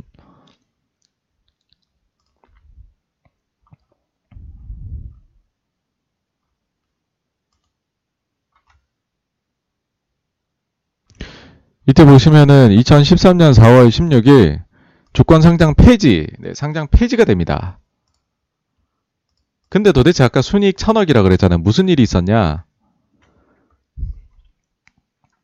다음 이택, 가든파이브 개발 나선다. 여기, 여기, 여기 갖고 있었대요. 자, 가든파이브의 복합시설 용지 7만 이제 2만 2천 평, 2만 2천 평, 6,800억. 네, 이걸 가지고 있었던 거예요. 이거를 이제 가치를 낙 이제 그러니까 저희가 되게 좀 그때 당황스러웠던 건데 그때 당시에 이제 저희는 이거 개발하면은 이제 회사가 가치를 인정받을 거다 생각해가지고서 이 아이디어로 투자를 했던 거거든요. 이게 보시면은 토지 대금은 6,800억, 이번 개발 사업 규모는 수조 원에 이를 것으로 보인다. 특히 다음 밑에 회장의 동생이자 계열사 사장 이번 그 PFV의 사내 이사로 나서면서 본격적인 개발이 되는 거 아니냐. 어, 사실 이제 뭐 그래요. 이제 그 더 이상 뭐 얘기를 하게 되면은 좀 약간 안 좋게 보실 수도 있고 여기에서도 뭐 그런 게 있기는 한데 실제로 한번 다음 이택하고 그 관계사들, 계열사들 쭉 한번 검색을 해보세요. 도대체 얼마나 이익을 얻었는지. 굉장히 많은 이익을 거두게 됩니다. 그 전에만 해도 뭐 매출액이 50억이 안 돼서 상장 페이지 하겠다고 했던 회사가 2년 동안 순이익을 1000억을 올렸다. 뭐, 그 사실은 그렇잖아요. 그쵸? 네. 진짜 맞는지 한번 보죠. 영업 외수익으로 들어오네요. 그쵸? 이게 개발 이익이에요. 409억, 465억. 근데 이거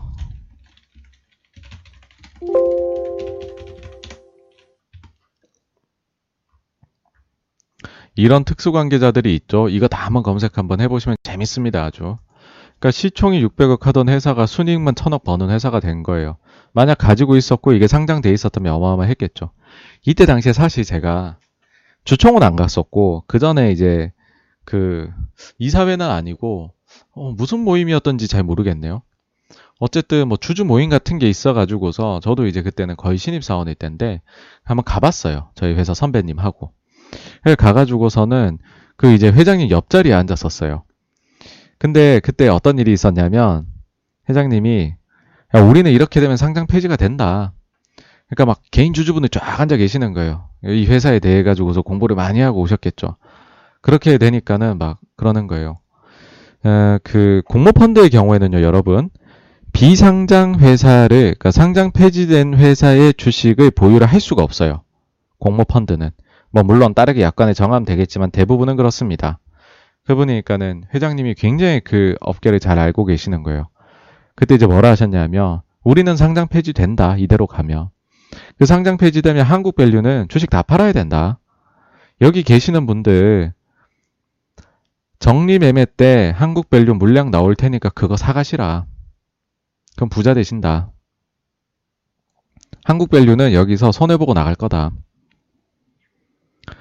어, 그 이제 그 우주 사, 이제 사람을 이제 바보라는 것도 아니고 그죠? 바로 옆에 앉아 있는데 그날 그 미팅 끝나고 어 있는데 이제 완전 이제 참 참 못 볼 꼴을 봤죠. 뭐냐면은 저희가 이제 돌아가려고 서 있는데 그날 오셨던 개인 주주분들이 저희를 둘러싸시는 거예요.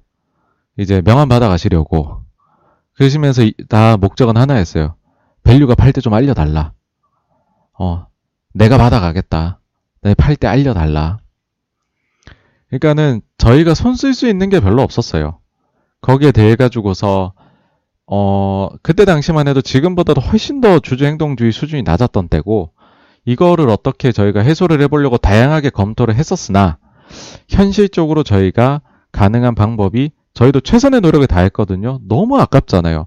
가든 파이브인데, 얼마나 지금 보시면 노른자 땅이에요. 근데 저희는 그때 당하긴 했습니다. 예, 근데 뭐, 어쨌든 가져가셔가지고서 굉장한 부자가 되신 것 같아요. 이랬던 사례가 있습니다. 굉장히 창의적으로 들어가는 거죠. 여러분도 이런 식으로요. 잘 알면 이용할 수 있는 게 굉장히 많습니다. 우리나라는. 다음 사례는 이 회사입니다. 아트라스 BX. 이거는 좀 아실 거예요. 한국 타이어 그룹에 이제 속해 있는데 이게 이제 2016년이거든요. 3월 달에 회사 측에서 주식 내 공개 매수해가지고 상장 폐지하겠다.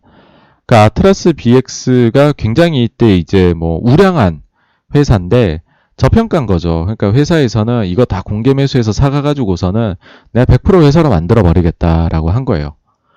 2016년.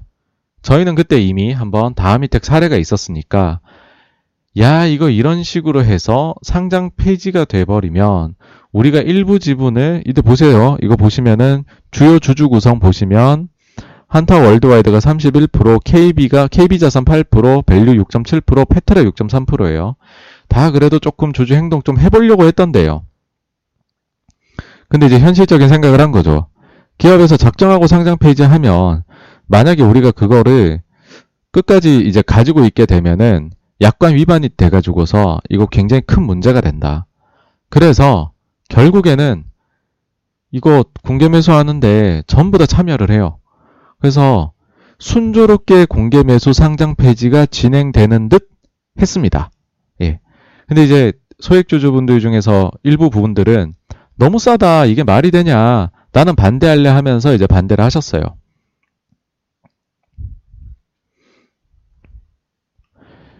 이제 그래서 보시면은 이거를 전부를 다 원래는 전부를 다 이제 한국 타이어 월드와이드에서 어, 공개 매수를 하려고 했으나 그게 실패랍니다. 실패라고 일부 지분이 남아요. 일부 지분이 남는데 사실 그때까지만 해도 한국 타이어 그룹이 승자라고 모두들 생각했습니다. 왜냐하면 이것 때문이에요. 또 이제 상장 그 폐지 요건인데요. 아트라스 BX가 코스닥입니다. 훨씬 규모가 작은 다음 이택이 코스피였고요. 아트라스 BX는 코스닥이었습니다. 아, 보시면은요, 이런 게 있어요. 지분 분산 요건이 있거든요. 아, 그, 거래량 요건이 있어요. 분기 월 평균 거래량이 유동 주식수의 1%에 미달하게 되면 관리 종목에 지정된대요. 그리고 이게 두 개 분기 연속이 되면 상장 폐지가 된답니다. 여러분. 이때 당시에 한타그룹이 이제 공개 매수로 획득한 주식, 그리고 원래 자기들이 갖고 있었던 것까지 하면 이제 굉장히 소량의 소액주주 지분만 남은 거예요. 다 사진 못했지만 저거는 보니까는 거래량이 야 이거 이제 관리 종목 기준에 들어가게 생긴 거예요. 그래서 6개월만 버티면 이긴다. 6개월만 버티면 두 개 분기 연속으로 어, 거래량 미달이 떠가지고서 하트라스 BX는 이제 상장 폐지가 된다. 소액 주주들은 그냥 비상장 주식 가지게 돼버린다. 순조롭게 흘러가는 듯 했습니다. 근데 이게 3월이었잖아요. 그쵸? 갑자기 이거 진짜 웃지 못할 사건이거든요. 갑자기 진짜 갑자기예요. 진짜 목전에 앞두고서 아트라스 BX가 FTS의 후지 지수에 편입이 돼버려요. 그러면서 주가 급등하고 거래량이 터져버려요. 그래서 거래량 기준이 미달이 아니라 충족이 돼요. 그러니까 상패 요소가 사라져. 여기서. 외국인 매수가 막 들어오는 거예요, 이때. 그래서 이게 상장 폐지가 안 된 거예요, 이때. 그 실패. 실패 딱 하고, 이제 그냥 이제 버티기 들어간 거예요. 야, 어떡하지? 하면서 막 그 뒤에 이제 추가적으로 공개 매수 해가지고서 그 뒤에는 뭘 노리냐면은요. 이거 노리거든요. 아, 여기 없네. 이게 바뀌어갖고. 원래는 95% 이상 이제 보유하게 되면 이거 또 이제 그 분산 요건 이런 것 때문에 상장 폐지가 돼요. 맞습니다. 예, 황시목님 자진 상장 폐지 요건 공개 매수로 95% 아닌가요? 했는데 이제 그거 획득을 못 했는데 아트라스에서는 거래량 가지고서 상패를 하려고 시도를 한 거예요. 이제 plan B가 가동이 된 거죠. 그러고 이제 지분을 더 해갖고 95를 넘냐 막 이러고 있는데 법이 바뀝니다. 뭐냐면은 한국 타이어 월드와이드가 직접 사서 보유를 했으면 되는데 한국 타이어 그룹이 이제 지주사가 완전 자기 될 거니까 이 돈 쓰는 것도 너무 아까웠던 거예요. 그러니까 머리를 너무 쓴 거예요.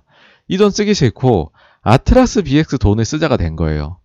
한 쿠션 먹고 들어가니까는 나한테 직접적인 손 이제 그 자금 유출이 덜한 거잖아요. 그래서 아트라스 BX가 자사주로 갖고 있는 거예요. 그걸 합쳐서 95인 거예요. 근데 이제 우리나라에서 이제 바꾼 거죠. 상장 기업이 자기 주식을 삼아 자진 상장 폐지를 추진한 일이 불가능해진다. 자진 상장 폐지에 필요한 최대 주주 등의, 등의 지분율 95% 이상 요건을 산정할 때 자기 주식을 포함하지 않기로 해서다. 아트라스 BX 등 자기 주식을 대규모로 취득해 상장 폐지를 추진하려던 기업들의 계획에 차질이 불가피해졌다. 보시면은 이제 원래는 95% 이상 그 그동안에는 최대 주주가 회사 돈으로 산 자기 주식을 포함해 95 이상이면 자진 상패가 될 수 있다. 라고 했어요. 근데 이거 이 너무 나쁜 방법이라 이거예요. 그래가지고서는 야 자사주는 빼버리자. 그래서 요번에 이거 이거 소액주주 침해네 해서 그 이제 자사주는 95% 포함하면서 빼고서 계산을 여러분들이 이제 하셔야 된다. 어, 이런 나쁜 사례들이 있죠, 그렇죠? 이런 사례, 사례들이 있으니까는 그런 식으로 해버린 거예요. 그러니까 이게 어떻게 됐냐? 원래는 한타 월드와이드가 31.1%, 아트라스 BX의 자기 주식 58%에서 그냥 90% 정도 돼 있었단 말이에요. 근데 이제 여기서는 원래 조금 조금 더 모아서 어떻게든 95만 넘으면 되겠지라고 했었는데 이제는 그게 아니라 이 자사주를 아트라스, 그러니까 한국타이 월드와이드가 다 사고 추가로 또 5%를 더 사면 너 상장 폐지 가능해. 라는 식으로 바뀐 거죠.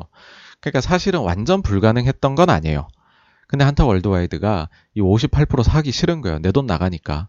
여튼 저튼 이런 일이 있어 가지고서 어쨌든 이 회사가 우여곡절 끝에 상장 폐지가 안 됐지만 회사는 끈질깁니다. 예. 또 시도해요. 최근에 합병하겠대요. 합병. 지주사하고 아트라스 비해서 합병하겠대요.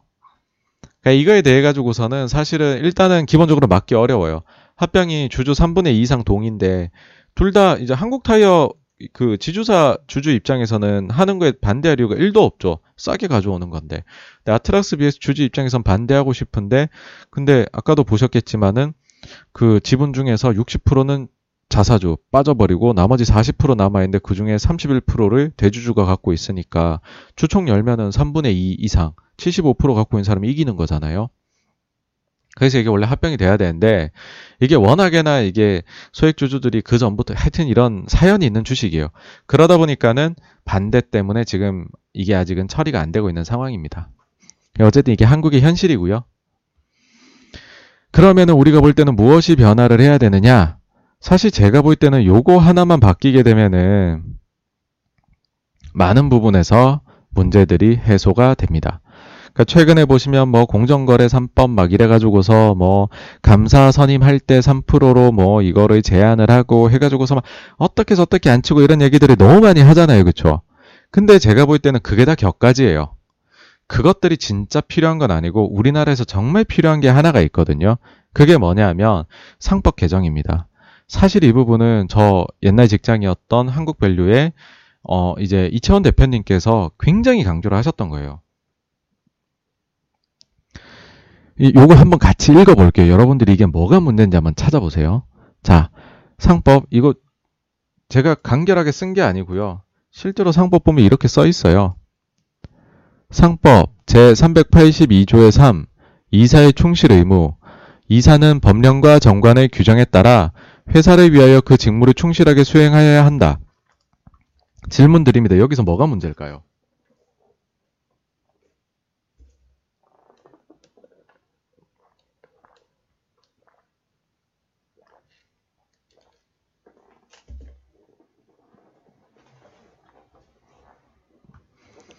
여기서 문제가 되는 부분은요, 이 부분입니다.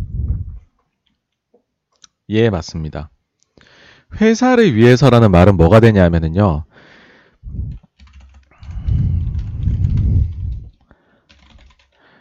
만약에 회사에게는 이익이 100이 되는 일이에요. 근데 그게 따져보면, 그, 최대 주주에게는 이익이 120이 돌아가고요. 소액 주주에게는 손실이 20이 되는 일이라는 거죠.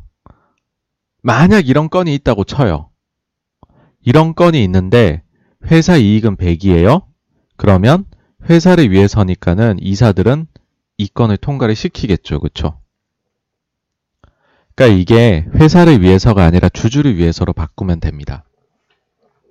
그렇게 되면 이런 거예요. 아까 전에 그 책의 사례에서도 보셨지만은 이사회를 장악하기 굉장히 노력하잖아요. 그럴 필요가 없어지는 거예요. 왜냐면은 이사들이 주주를 위해 행동을 하지 않은 것들이 밝혀져. 그러니까는 내 사람을 안 치지 않았어도 후행적으로 어, 이 사람들 보니까는 회사를 위해 일한 그 주주들을 위해 일한 게 아니라 회사를 위해 일했네. 만약에 상법이 바뀌었어요. 주주를 위해서로. 근데 회사를 위해 일했다.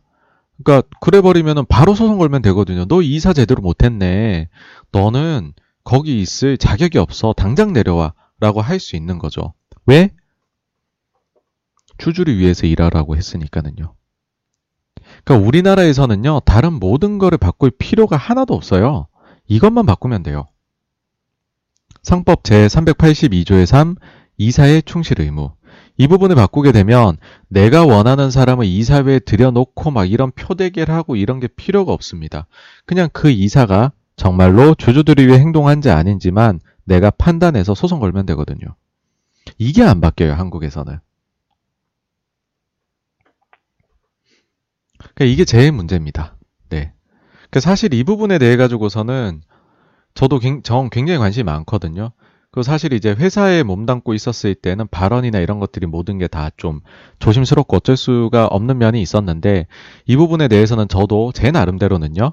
물론 이게 계란으로 발치기 격밖에 안 되겠지만 장기적인 플랜을 가지고 이거를 바꾸기 위한 노력을 이제 하려고 해요.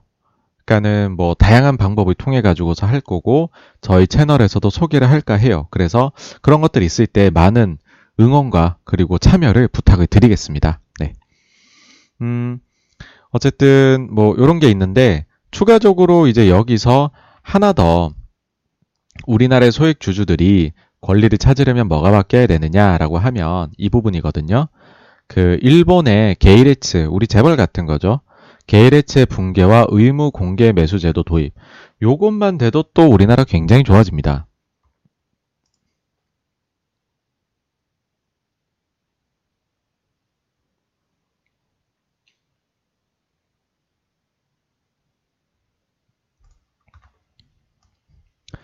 요거는 뭐냐 하면은요.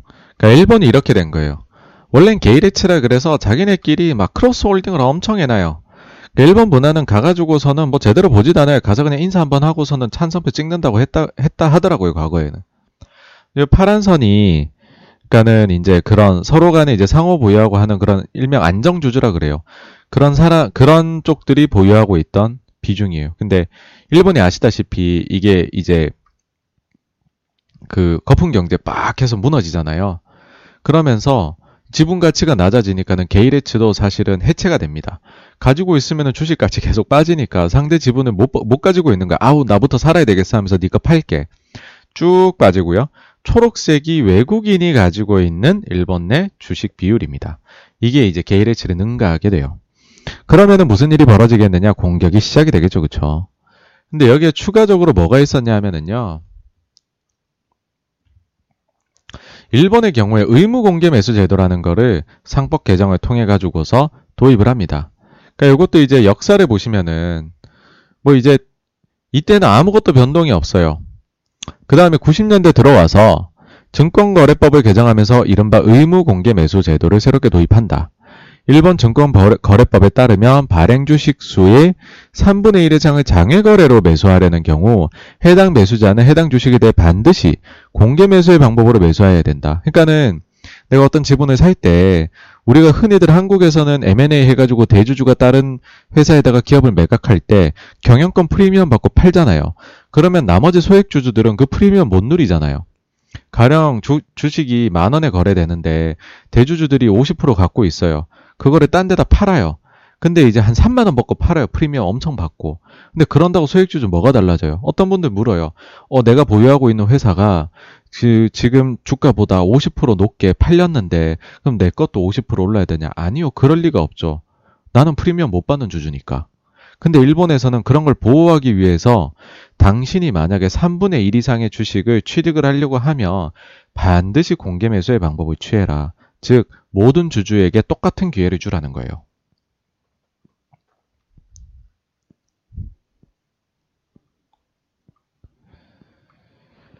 아, 근데 이제 어떤 일이 벌어졌냐 하면은요, 음, 이런 거예요. 그러니까 이런 식으로 해놓으니까 사람들이 또 사람들이 또 그 법을 조금 이렇게 악용하려고 하잖아요. 30, 이제 3분의 1이라 그랬잖아요. 그러니까 32%까지 사요. 여기까지 공개 매수 안 해도 되잖아요. 그래 놓고는 2%를 공개 매수를 해버리는 거예요. 그럼 부담이 적다 이거예요. 그러니까 32%는 내가 대주주 거살때 프리미엄 왕창 주고 사고 나머지 2%만 공개 매수 찔끔 해가지고서는 넘어버리겠다는 거예요. 근데 여기에 대해 가지고서도 이제 2006년도에 법 개정이 바뀌는 게 일본이 야 이것도 사실상 똑같은 거 아니냐 이거 똑같이 적용해라 그런 식으로 이제 흘러간 거죠.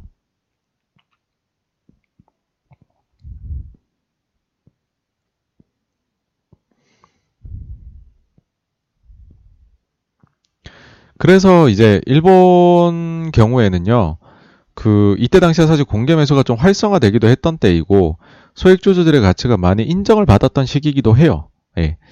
그 사실 그그 그 이유는 무엇이냐면은 이제 이렇게 의무 공개 매수 제도 어 이게 이제 도입이 되면서 그게 가능해졌다라는 거고 어 이로 인해 가지고서 일본에서는 이제 M&A 상황에서 소액 주주들이 프리미엄을 포함한 정당한 가격을 받고 투자를 회수할 수 있는 법적 근거를 마련해 줬다는데 큰 의의가 있다.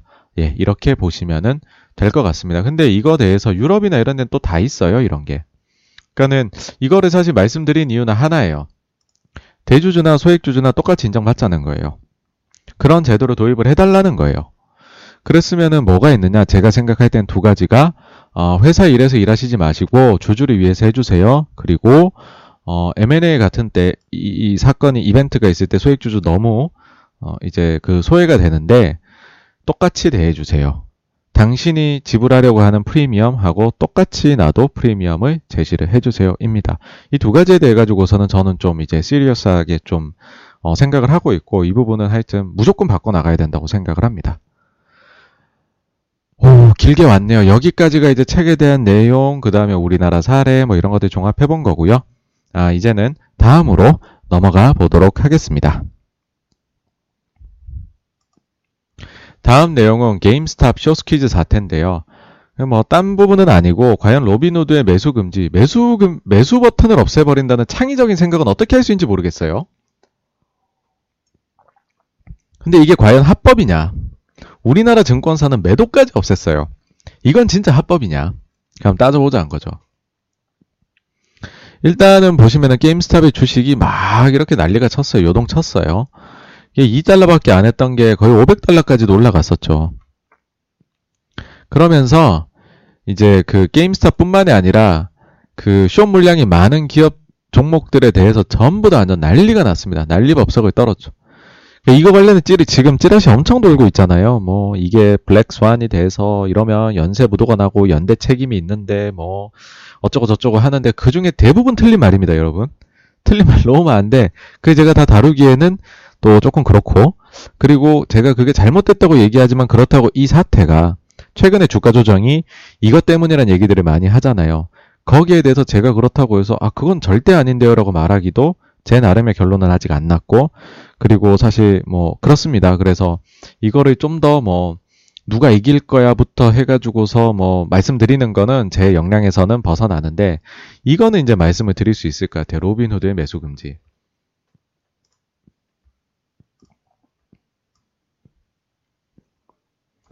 이게 지금 로빈후드 약관이에요.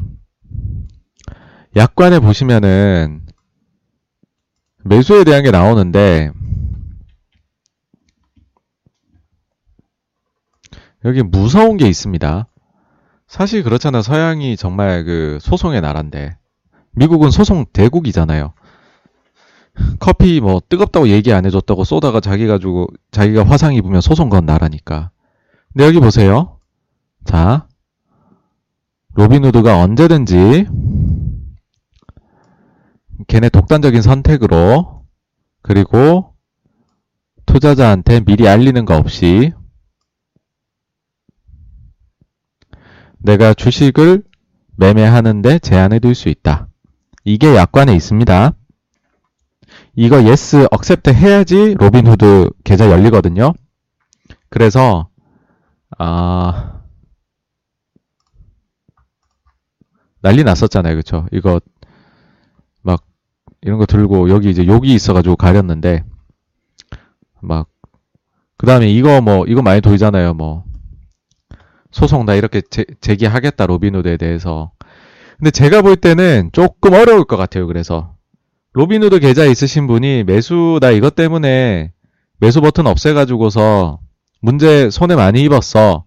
그거를 어, 어, 힘 약간 좀 법원 가서 조금 어려울 수 있다. 물론 이제 워낙에나 이게 사회적인 문제가 되면은 또 다르게 결론이 날 수도 있긴 하겠지만은 어쨌든 로빈후드 애들이 바보는 아니었다. 그래, 쟤네가 갑자기 솔직히 말도 안 되잖아요. 이게 주식 내가 HTS를 켰, 켰는데 매수 버튼이 사라진다는 게 말이 안 되잖아요. 그죠? 근데 갑자기 딱 없앴어. 야, 이런 일이 있을 수가 있어. 소위 말해서 뭐 카지노에 갔는데 레이스는 할 수 없고 다이밖에 없도록 하면 이게 되겠어? 이게 이렇게 하면은 문제 있는 거 아니야? 얘네 정말 큰일 나는 행동하는 거 아니야? 역시 월가의 기득권을 지키기 위해서 쟤네들이 저런 무리까지 하는구나? 아닙니다, 여러분. 약관에 있습니다. 그런데, 그런데 진짜 문제는 저게 아니에요. 제가 보니까는 진짜 문제는 저게 아니었어. 어, 더 큰 문제가 있었어.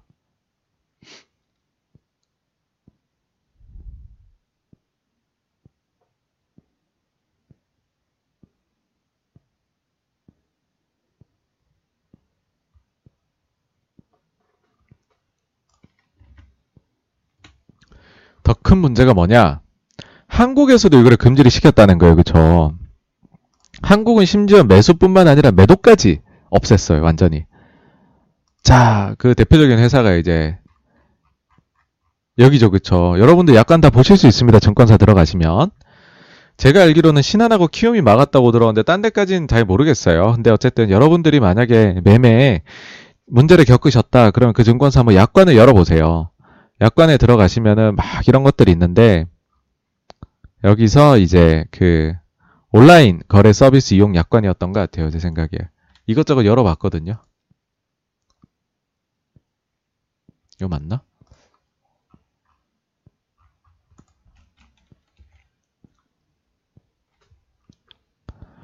자, 매매 거래. 보시면은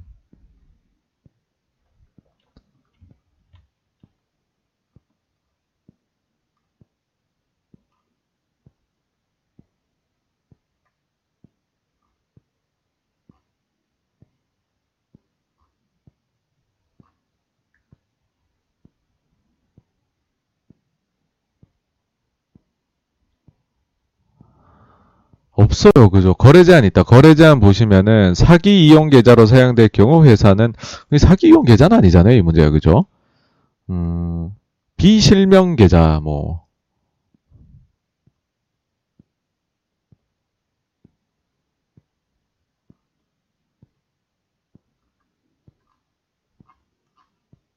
없어요, 그죠?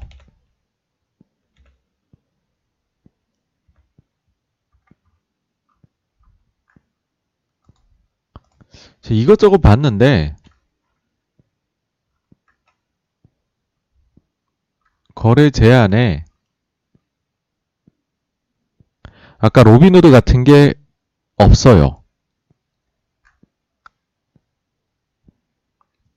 물론 면책은 뭐 천재지변 전시 뭐 고객의 책임 있는 사유 뭐 이런데 전쟁은 아니잖아요. 이게 뭐 천재지변도 아니고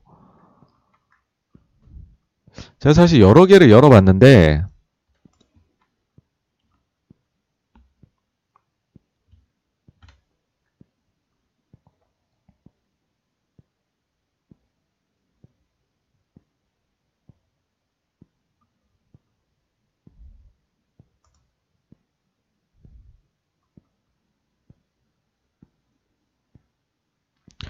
이 정도가 나올 수 있어요. 뭐냐면은 불공정 거래 소지가 있거나 이용자의 조작 착오에 의한 주문 등의 거래를 막기 위하여 회사가 별도로 정하는 기준에 따라 매매 수량 및 금액, 증거금 사용, 주문 방법, 주문 시간 등을 제한할 수 있습니다.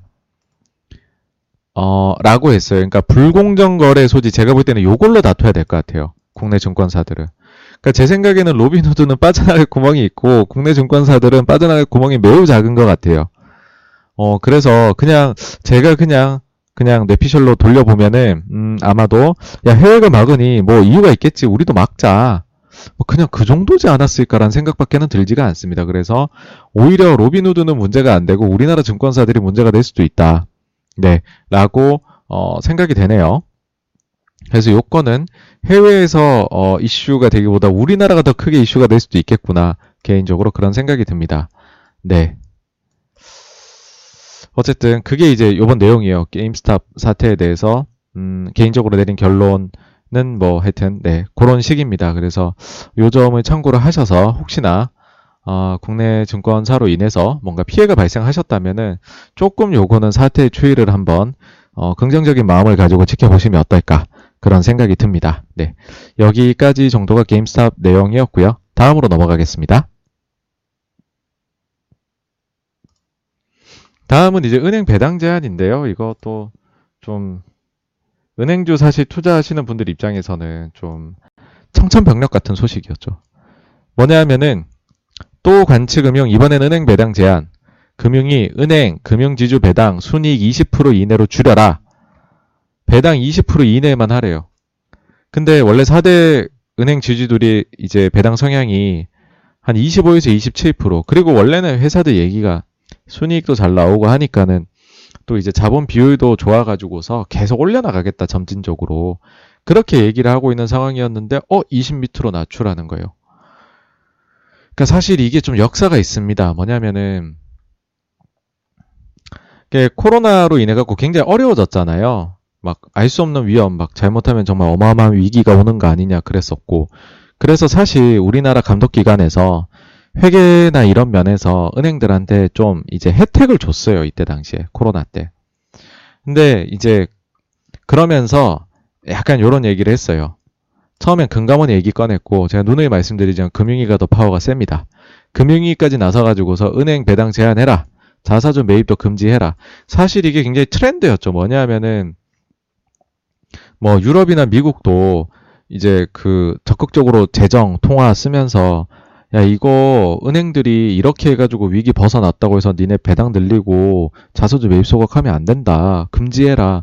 거기나 이제 그, 막 그런 얘기들이 나왔었단 말이에요. 그런 얘기들을 했는데, 이제, 그래서 이게 뭐 은근슬쩍 넘어가나? 막 이렇게 이게 6월 달에 했던 얘기예요. 했는데 딱 이제 여기에 심기를 거슬리는 일이 벌어집니다. 이제 한 달 뒤에 하나금융이 올해도 난 중간 배당 할게. 어? 배당 금지? 아니 난 할 건데? 나는 손실 흡수 능력도 충분하고요. 그리고 내가 은행만 있는 것도 아니야. 나 딴 것들도 증권이나 다각화돼서 잘 벌고 있어. 그러면서 배당하겠다 그랬어요.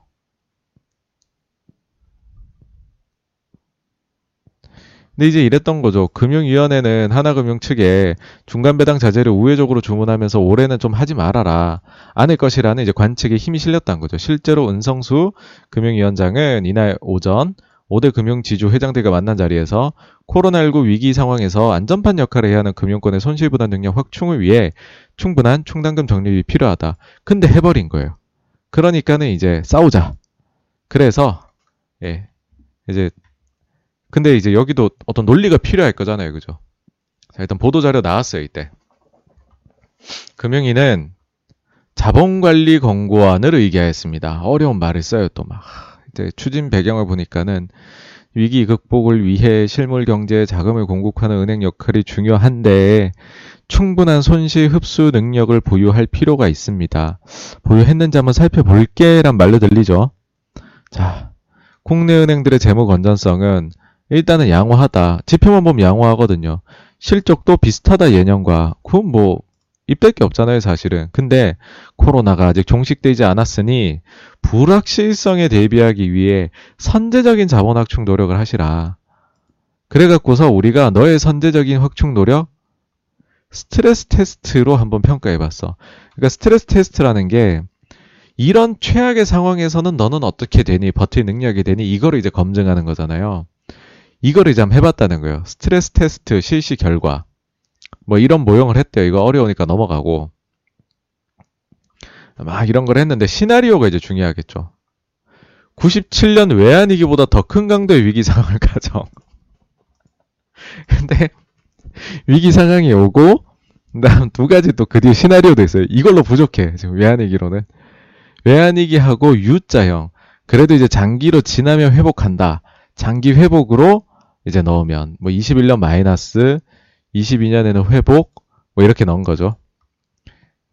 더한 애가 이거예요. 그얘 회복이 있잖아. L자 장기 침체 회복을 못 한대. 그러니까는 마이너스 하고 22년도 제로 하고 23년도에 0.9% 성장이래요. 외환위기보다 더 크게 마이너스 먹고 제로 성장하고 0.9% 성장. 자 보세요. 그 결과 모든 시나리오에서 전 은행의 자본 비율은 최소 의무 비율을 상회했대요. 야, 이렇게까지 했는데 최소를 상회하면 어떡해요, 그죠? 하, 참. 다만, 다만, 자, 이게 이제 핵심입니다. 보시면 그렇잖아요. 0.9, 뭔가 이 숫자들 건드리면 뭔가가 막 계속 변했을 것 같죠, 기준이.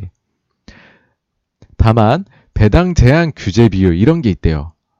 어. 배당 제한 규제 비율의 경우 U자형 시나리오에서 모든 은행이 상회하는데 경기 침체가 장기간 지속되는 L자형에서는 상당수 은행이 못 미친다. 그러니 배당하지 말아라. 끝내줍니다.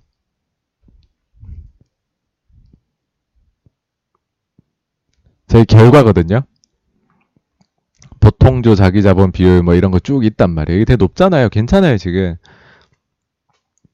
근데 이제 U자형이 아니라 L자형으로 해가지고서 2023년 딱 보내놓고 보니까는 최소 의무는 맞추는데 배당은 이보다 높단 말이에요. 네.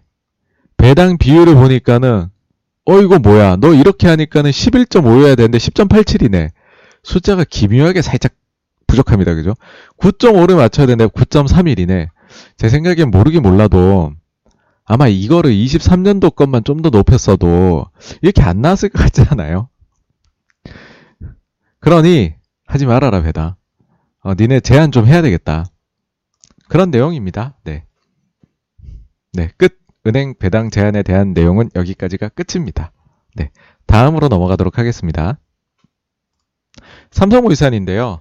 이런 이제 그 저 하셨더라고 데이비드 킴님께서 어 삼성물산 실적을 보면 총자산 54조에 지배 지분이 30조가 넘는데 어 그러면은 이게 이제 지 그 자산의 50%를 넘으시 지주사 전환 요금. 이거 맞는 말씀이거든요. 여기에 해당되지 않나요? 근데 그렇게 해서 영상 만들어야지 했더니, 어휴, 또 답변이 다셨어요. 보다 보니 1대 주주여야만 지주사 비율에 포함이 되더군요. 답변을 찾으셨습니다. 그래서 이 말씀이 맞으시거든요.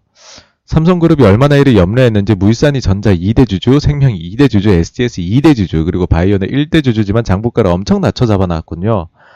네, 맞는 말씀이십니다. 그러니까는 어, 삼성물산 이제 실적 자료를 일단 보시면은요.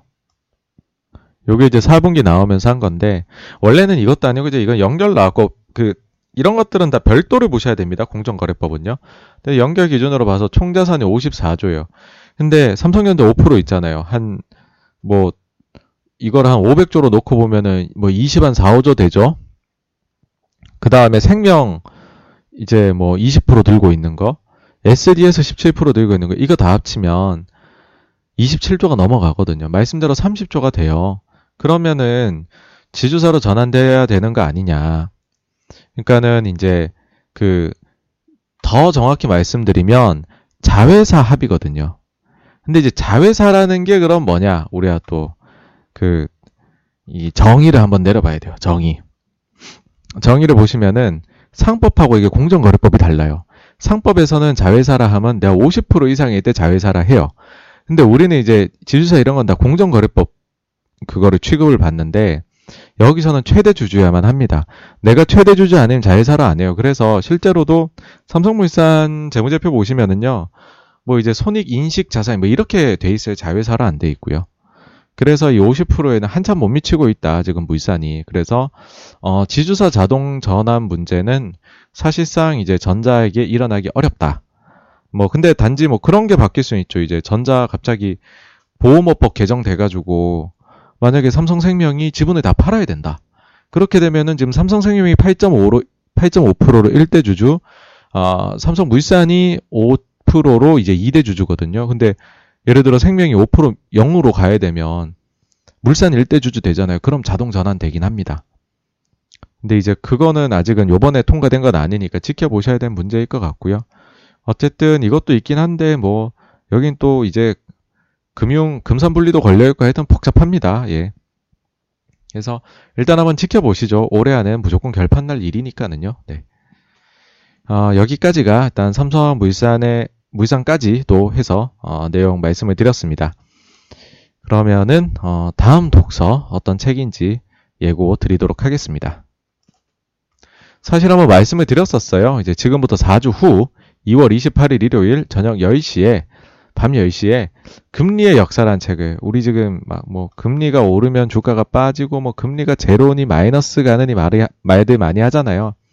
그럼 이제 본진에 딱 들어가 보자는 거죠. 이 책은 거의 뭐 소학의 정석 같은 책입니다. 금리의 정석. 이 책은 한 권쯤 집에 있으면 좋습니다. 물론 한 1000페이지쯤 되기 때문에 이거를 다 보신다는 건 좀 어렵고 그리고 이게 사실 시대별로 나눠져 있어서 약간 일종의 발췌록을 하시기에 좋아요. 그래서 제가 범위를 좀 정해 드릴게요. 뭐냐 하면 자, 17장. 일단 미국에 대해서는 알아야 되잖아요. 1900부터 45년. 18장까지 하면은 1900에서 90년까지 이제 돼요. 23장 보시면은 이제 그 유럽도 좀 알면 좋을 것 같죠. 그쵸? 그래서 유럽과 북미의 정리 및 분석.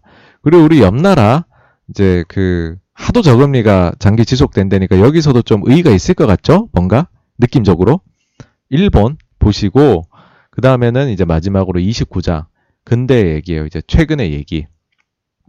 요렇게 17, 18, 23, 24, 29장 요 다섯 장만 읽어 오시면 요거 가지고 리뷰해서 책 한번 모임을 한번 해보도록 하겠습니다. 예.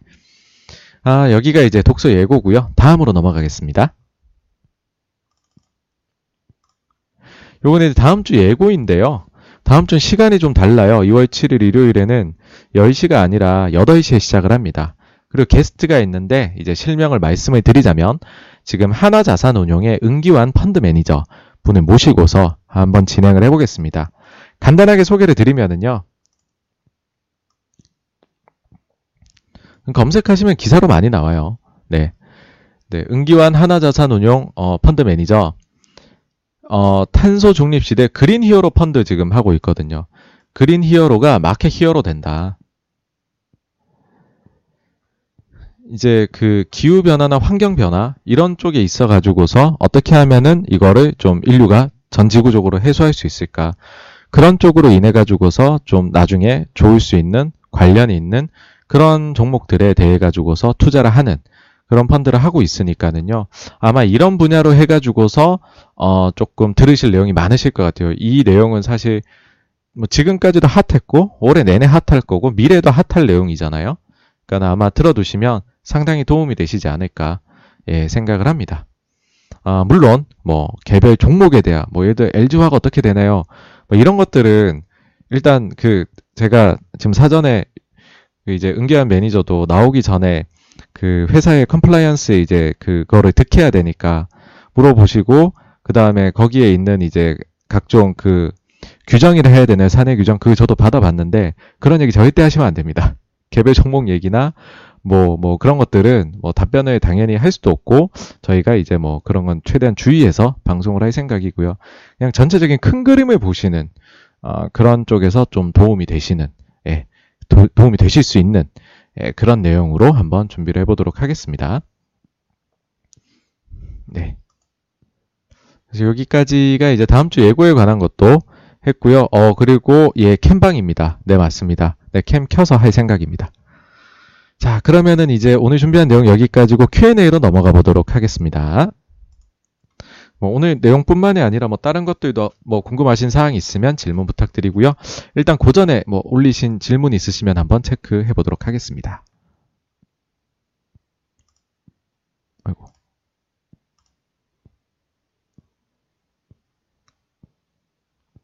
어, 소리가 좋아져서, 아, 예, 마이크에 신경을 썼습니다. 네, 감사합니다.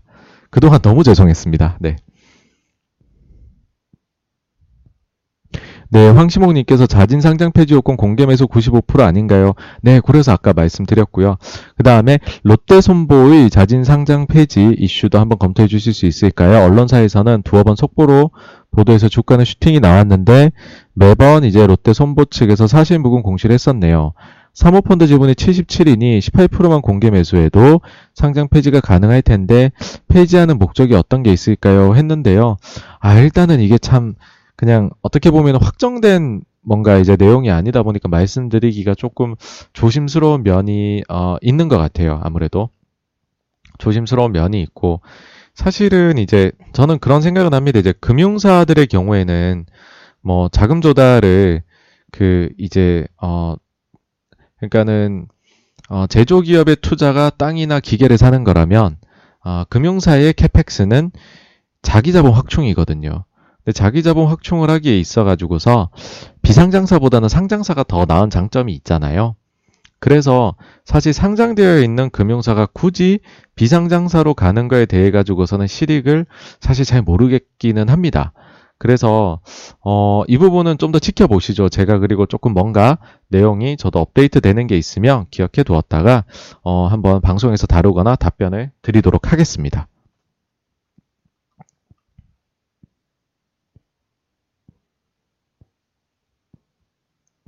네, 케이춘님께서 역시 약관은 길고 어렵게 만들어야 되는구나. 네, 맞습니다. 저거 누가 읽어봤겠습니까? 사실 이거 읽기 전에. 저도 사실은 이번에 하도 이슈가 되니까는 또 워낙 말이 안 되잖아요. 매수 버튼이 사라진다는 게. 그래서 한번 다 읽어봤어요. 들어가서. 그러니까 정말 말도 안 되는 게 있긴 하더라고요. 예.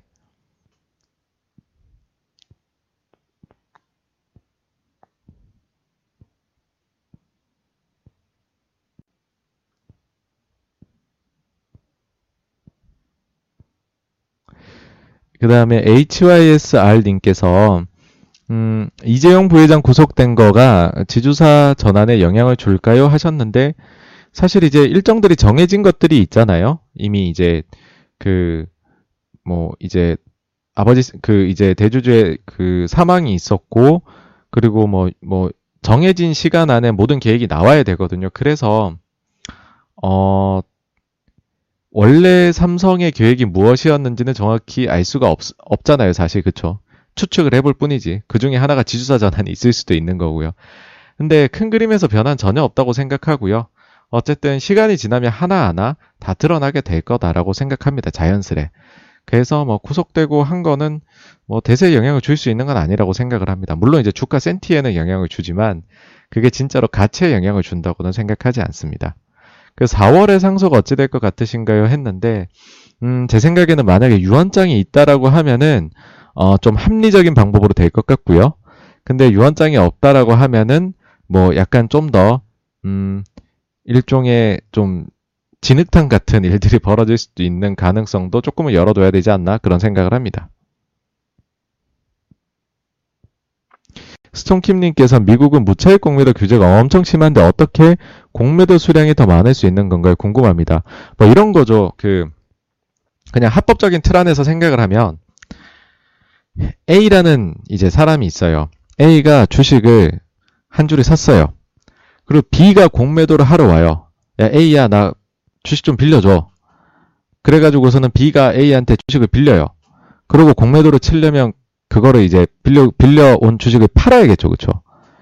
그러면 그 B가 팔았어요. 그럼 그거 누가 샀겠죠? 그걸 C라고 할게요. 그리고 D가 나타나요. D가, 어, 나도 공매도 하고 싶어. C야, 빌려줘. 그렇게 빌려가서 또 팔아요. 그러면은요, 실질적으로는 주식은 하나잖아요. 근데 두 명이 지금 공매도를 하게 된 거죠. 그렇게 공매도가 늘어났다? 그게 일단은 좀 그냥 이제 상식적으로 이해하려면인 것 같고 비상식적으로 하려면은 이쪽도 제가 볼 때는 관리가 문제가 있는 게 아닌가 싶어요. 예, 그 사실 그 유통 가능 주식 수보다 많으면 안 되죠. 예. 오 네 세잔폴리 너무 감사합니다. 셀과 함께님께서 국내도 증권사끼리 대차에 재대차해서 발행 주식 수보다 많은 수량의 시중에 유통될 수 있는 거죠. 게임스탑처럼요. 라고 하셨는데 우리나라가 사실은 이게 되려면은 사모펀드, 헤지펀드들이 규모가 되게 커야 되거든요. 근데 한국은 사실 규모가 미국보다 비중이 훨씬 작아요. 그리고 그렇기 때문에 우리나라에서는 지금 유통 가능 물량보다 제가 알기로는 더 많이 공매도가 나간 종목은 없거든요. 그러니까 우리나라에서는 많이 되어봤자 뭐 주식수의 뭐, 뭐 20% 30%그 정도까지 될라나요? 대차 하는 게. 그래서 뭐 이게 그렇게 한국에서 문제가 될 것 같지는 않습니다. 그러니까 우리는 그러기엔 하여튼 헤지 펀드들의 규모가 작아요, 지금은. 네. 한계가 있습니다. 알렉스 칸가는 이제 결론적으로는 미국이 모든 주식하는 참여자들이 들어가는 곳이니까 어찌 보면 세상에 모든 돈이 모이다 보니까 이런 일이 발생하는 것 같습니다. 알렉스 캉님께서 금융위는 국가 어 거래 국가기관 거래소 금감원은 사기업으로 봐야 되나요? 아, 예, 맞습니다. 그죠. 금감원은 의, 이렇게 엄밀히 얘기하면 국가기관 아닙니다. 이거가 그 이제 우리나라 IMF 때 IMF의 조건이었나 우리나라 그 구조조정에 그거 중에 하나였을 겁니다. 그러니까 금융감독원이 국가에 속하면 이것도 문제 생긴다. 독립적인 기관을 해서 독립적으로 감시할 수 있도록 그러니까는 상호 견제를 할 수 있도록 만들어 주라 해가지고서 이게 엄밀히 말하면 국가기관 아니죠 여기가 예. 근데 이게 또 이러니까는 감독의 소홀함이 있다고 하는데 운영 그러니까 뭐든지 한국 특징이잖아요. 규정은 다 잘 만들어 놨어요. 근데 이제 그게 돌아가는 게 좀 문제가 있죠. 예, 그건 한계가 있지. 만들어 두기는 국가기관 밖으로 해놓은 게 전 더 좋은 거라고 생각합니다. 오이 알렉스카님 감사합니다.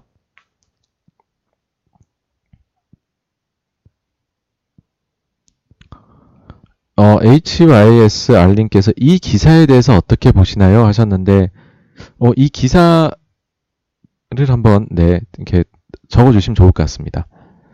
그 다음에, Now Here Nowhere인가요? 네. 아, 현대차 지배구조 관련해서 이제 모비스도 신고가까지 갔는데 글로비스랑 합병 가능성이 어느 정도 있을까요? 하셨는데 제가 볼 때에는 어 일단은 지난번에 이제 이게 둘이 합치려다 실패를 한번 했잖아요. 주주들의 원성이 컸고 그러다 보니까는 사실 기본적으로는 회사들이 한번 실패한 방법을 안 쓰려고 해요. 아, 좀 그렇잖아요. 실패 이유가 분명히 있고 회수가 제대로 안 됐는데 또 하면은 또 실패하겠다는 거니까. 근데 이제 현대차 그룹은 워낙에나 또 불도저 정신이 있기 때문에 비슷한 방식으로 그냥 또 한 번 더 시도할 수 있겠다는 생각도 들기는 해요. 근데 그보다는 글로비스를 어느 정도 배제하고서 모비스를 중심으로 해가지고서 지배구조 전환하는 거를 아마도 좀 더 제가 볼 때는 가능성 높은 시나리오가 아닌가 그렇게 생각합니다. 과거에 제가 이제 지배구조 현대차 관련해서 영상 만든 게 있는데 그거를 조금 참고를 해주시면 그게 이제 86번가에서 생각하는 아주 이제 어, 기본 시나리오다 그렇게 보시면 될 것 같습니다. 어, 그 HYS 알림께서 기사 링크가 안 뜨네요. 네이버에 삼성 비, 아, 혹시 그건가요? 뭐 하반기에 뭐 BCG의 뭐 지배구조 관련해 가지고서 용역을 맡겼다 그건가요?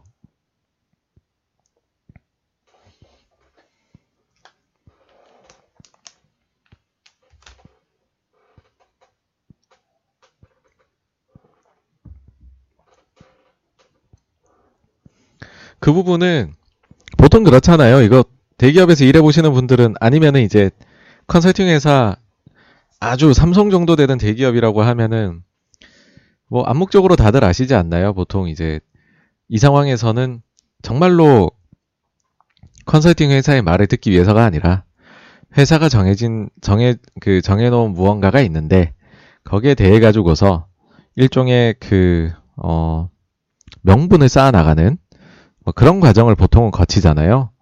제가 생각할 때는 그런 과정이라고 생각을 합니다. 그러니까는 하반기에는 아니면은 뭐 그 결과로 해가지고서 뭐 또 더 시간을 늘려보면 내년 상반기 뭐 이렇게도 얘기할 수도 있겠죠. 어쨌든 그때까지는 뭔가 결론을 내가지고서 지배구조는 바꾼다. 그냥 그걸 알려주는 거라 생각해요. 그리고 거기에 대해서 삼성이 결론이 어느 정도 났다. 결론이 났으니까, 어, 그, 컨설팅 회사를 선정을 해가지고서 이제 명분 쌓는 과정을 거쳐 나가는 그런 것이다. 저는 개인적으로는 그렇게 생각을 합니다. 그래서 뭐 지켜보시죠. 한번 어떤 식으로 나올지. 네.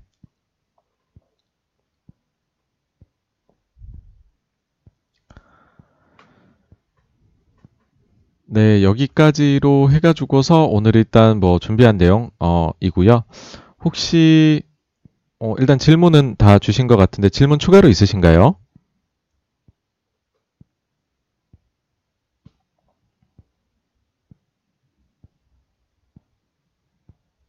아, 그 말씀을 안 드렸네요. 제가 찾아놓고서. 어, 일단은 이제 사실 장이 좀 빠졌잖아요. 그래가지고서 좀, 어, 이게 불안하실 수도 있고 그런데 특히나 이제 게임스탑 같은 뭐 사례 이거는 진짜 우리가 알 수가 없으니까 어느 정도 파급력이 있을지 정확하게 안다고 얘기하면 거짓말이겠죠 누구든지. 근데 이제 제, 지난주에 또 하나 영향을 줬던 요소가 아 뭐가 있냐 하면은 중국에서 중국 정부가 가도, 갑자기 유동성을 좀 회수를 하는 모습이 나왔던 거거든요. 이거 가지고서 이제 좀 위기를 느끼는데 사실은 어, 제 개인적인 생각에는 중국에서 유동성 회수 이슈가 지난주 특히 아시아 시장, 신흥 시장을 짓눌렀던 요인이라고 생각을 하거든요. 그래서 어 다음 다음 주 이제 바, 당장 이제 내일이네요. 아 이제 12시 지나서 오늘이네요.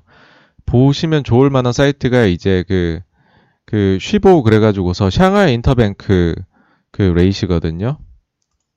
요게 이제 우리나라 오전장에서 나오는데, 요거를 좀 눈여겨보셨으면 합니다. 이게 또 올라간다 그러면은, 어, 조금 이제 단기자금 시장에 중국에 뭔가 약간 문제가 생기나 그런 게 생길 수 있습니다. 실제로 보시면요. 하루짜리 overnight, 이게 지금 얼마입니까? 예, 1%도 안 되던 게 지금 3% 넘어갔거든요. 전부 급등세였어요. 지난 한 주 사이에. 그래서 이제 중국에서 더 이상 자금을 푸는 게 아니라 조이는 거 아니냐 그런 얘기들이 돌았고 어, 그리고 추가적으로는 이제 그 중국에서 루머까지도 나왔었어요.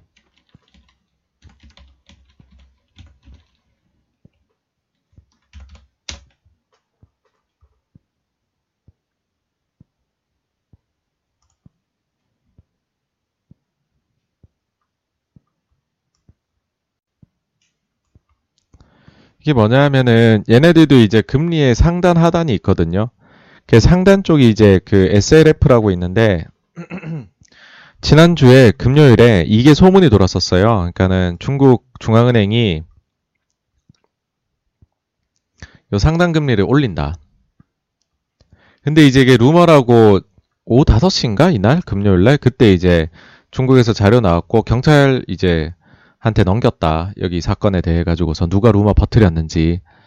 그러니까 이런 소문도 돌았었습니다. 그러니까는 더 격렬하게 주식이 떨어졌던 어, 이유도 있습니다. 네, 어쨌든 금리 오르고 있고, 어, 근데 올라서 SLF 지금 접근을 했는데 중국 정부에서 별다른 게 없네. 심지어는 이제 그, 이렇게 검색을 해보시면 PBOC 이제 중국 중앙은행이죠. 어, 홈페이지 해가지고서 여기 들어가 보시면은요. 중국이 그 단기 자금 시장, 와우, 영어로 바꿔야 되겠네요. 단기 자금 시장을 이제 그 자금 공급하는 계획이 나옵니다. 와, 이제 주식하려면 이런 것까지 봐야 돼요. 그쵸? 힘듭니다, 주식하기. 예, 여기, 여기 들어오셔서요, 여러분. monetary policy에서 세 번째 보시면은 open market operations가 있거든요. 요 클릭 한번 해보시고요. 여기 들어오시면은 이제 이게 나와요. 근데 이것만 땅 클릭하시면 무슨 내용인지 모르실 수 있어요.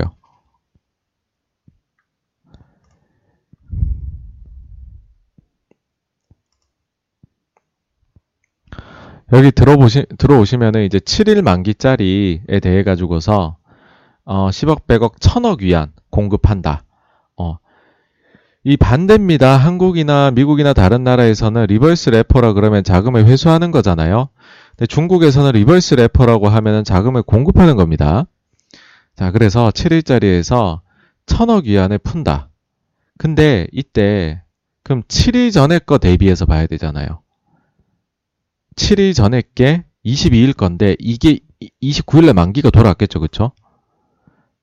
보세요. 음, 이거 말고 28일 걸로 볼게요. 28일 거 보시면은요. 이때 그러니까 목요일이에요. 목요일 날에 천억 위안을 우리가 시중에 자금을 풀겠다고 했어요. 근데 시장에서 어 그렇게 하면은 되게 매파적이네? 라고 생각을 했어요. 왜 그랬냐면 저게 다 7일 만기잖아요. 그럼 그 7일 전에 거가 만기가 돌아오니까는 보세요. 7일 전에 2,500억 위안을 했어요. 근데 그 7일 뒤에 1,000억 위안을 풀었으면 1,500억 위안의 자금을 회수해 간 게 되잖아요. 그쵸? 그러니까는 매파적이었다는 거죠. 이게 계속 그랬어요. 지난주 내내. 지난주 내내 그러다가 29일 날에 그러지가 않게 됐어요. 29일 날 보면은 1,000억 위안 했는데 그 7일 전에는 2억 위안밖에 안 해서 20억 위안밖에 안 했거든요. 그래서 금요일엔 돈이 조금 풀려 나왔죠. 그래서 보시면 장중에 주가 올랐었어요. 이거 계획 나오고 나서. 그러다가 갑자기 SLF 올린대 하니까 그때부터 완전 하방이 잡히더라고요. 그러면은 이제 그 그전 7일 것들 보면 되잖아요. 월요일에는 이게 돌아올 거잖아요. 그러니까 다음 주는 자금 시장이 좀 괜찮긴 해요. 왜냐면은 다음 주 월요일에 20억 위안이니까 이보단 더 공급하지 않을까. 그리고 아마 화요일에는 또 20억 위안밖에 안 했어요. 지난 7일 전에. 그리고 수요일에 보시면은 이때 어 이땐 좀 또 많았네. 1,800억 위안. 그래서 하루하루 한번 지켜보시죠. 이게 과연 어 그 중국의 돈 풀기 중앙은행 영래포가 어느 정도 나올지. 네. 어쨌든 그렇습니다. 요것도 한번 정말로 이게 막 매매를 이렇게 어 이렇게 자주자주 하시는 분이라면 저걸 보면 좀 도움이 되시겠죠. 네, 그렇습니다.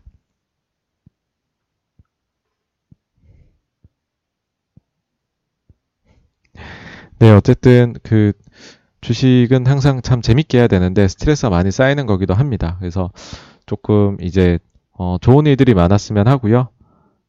어, 어, 잠시만요.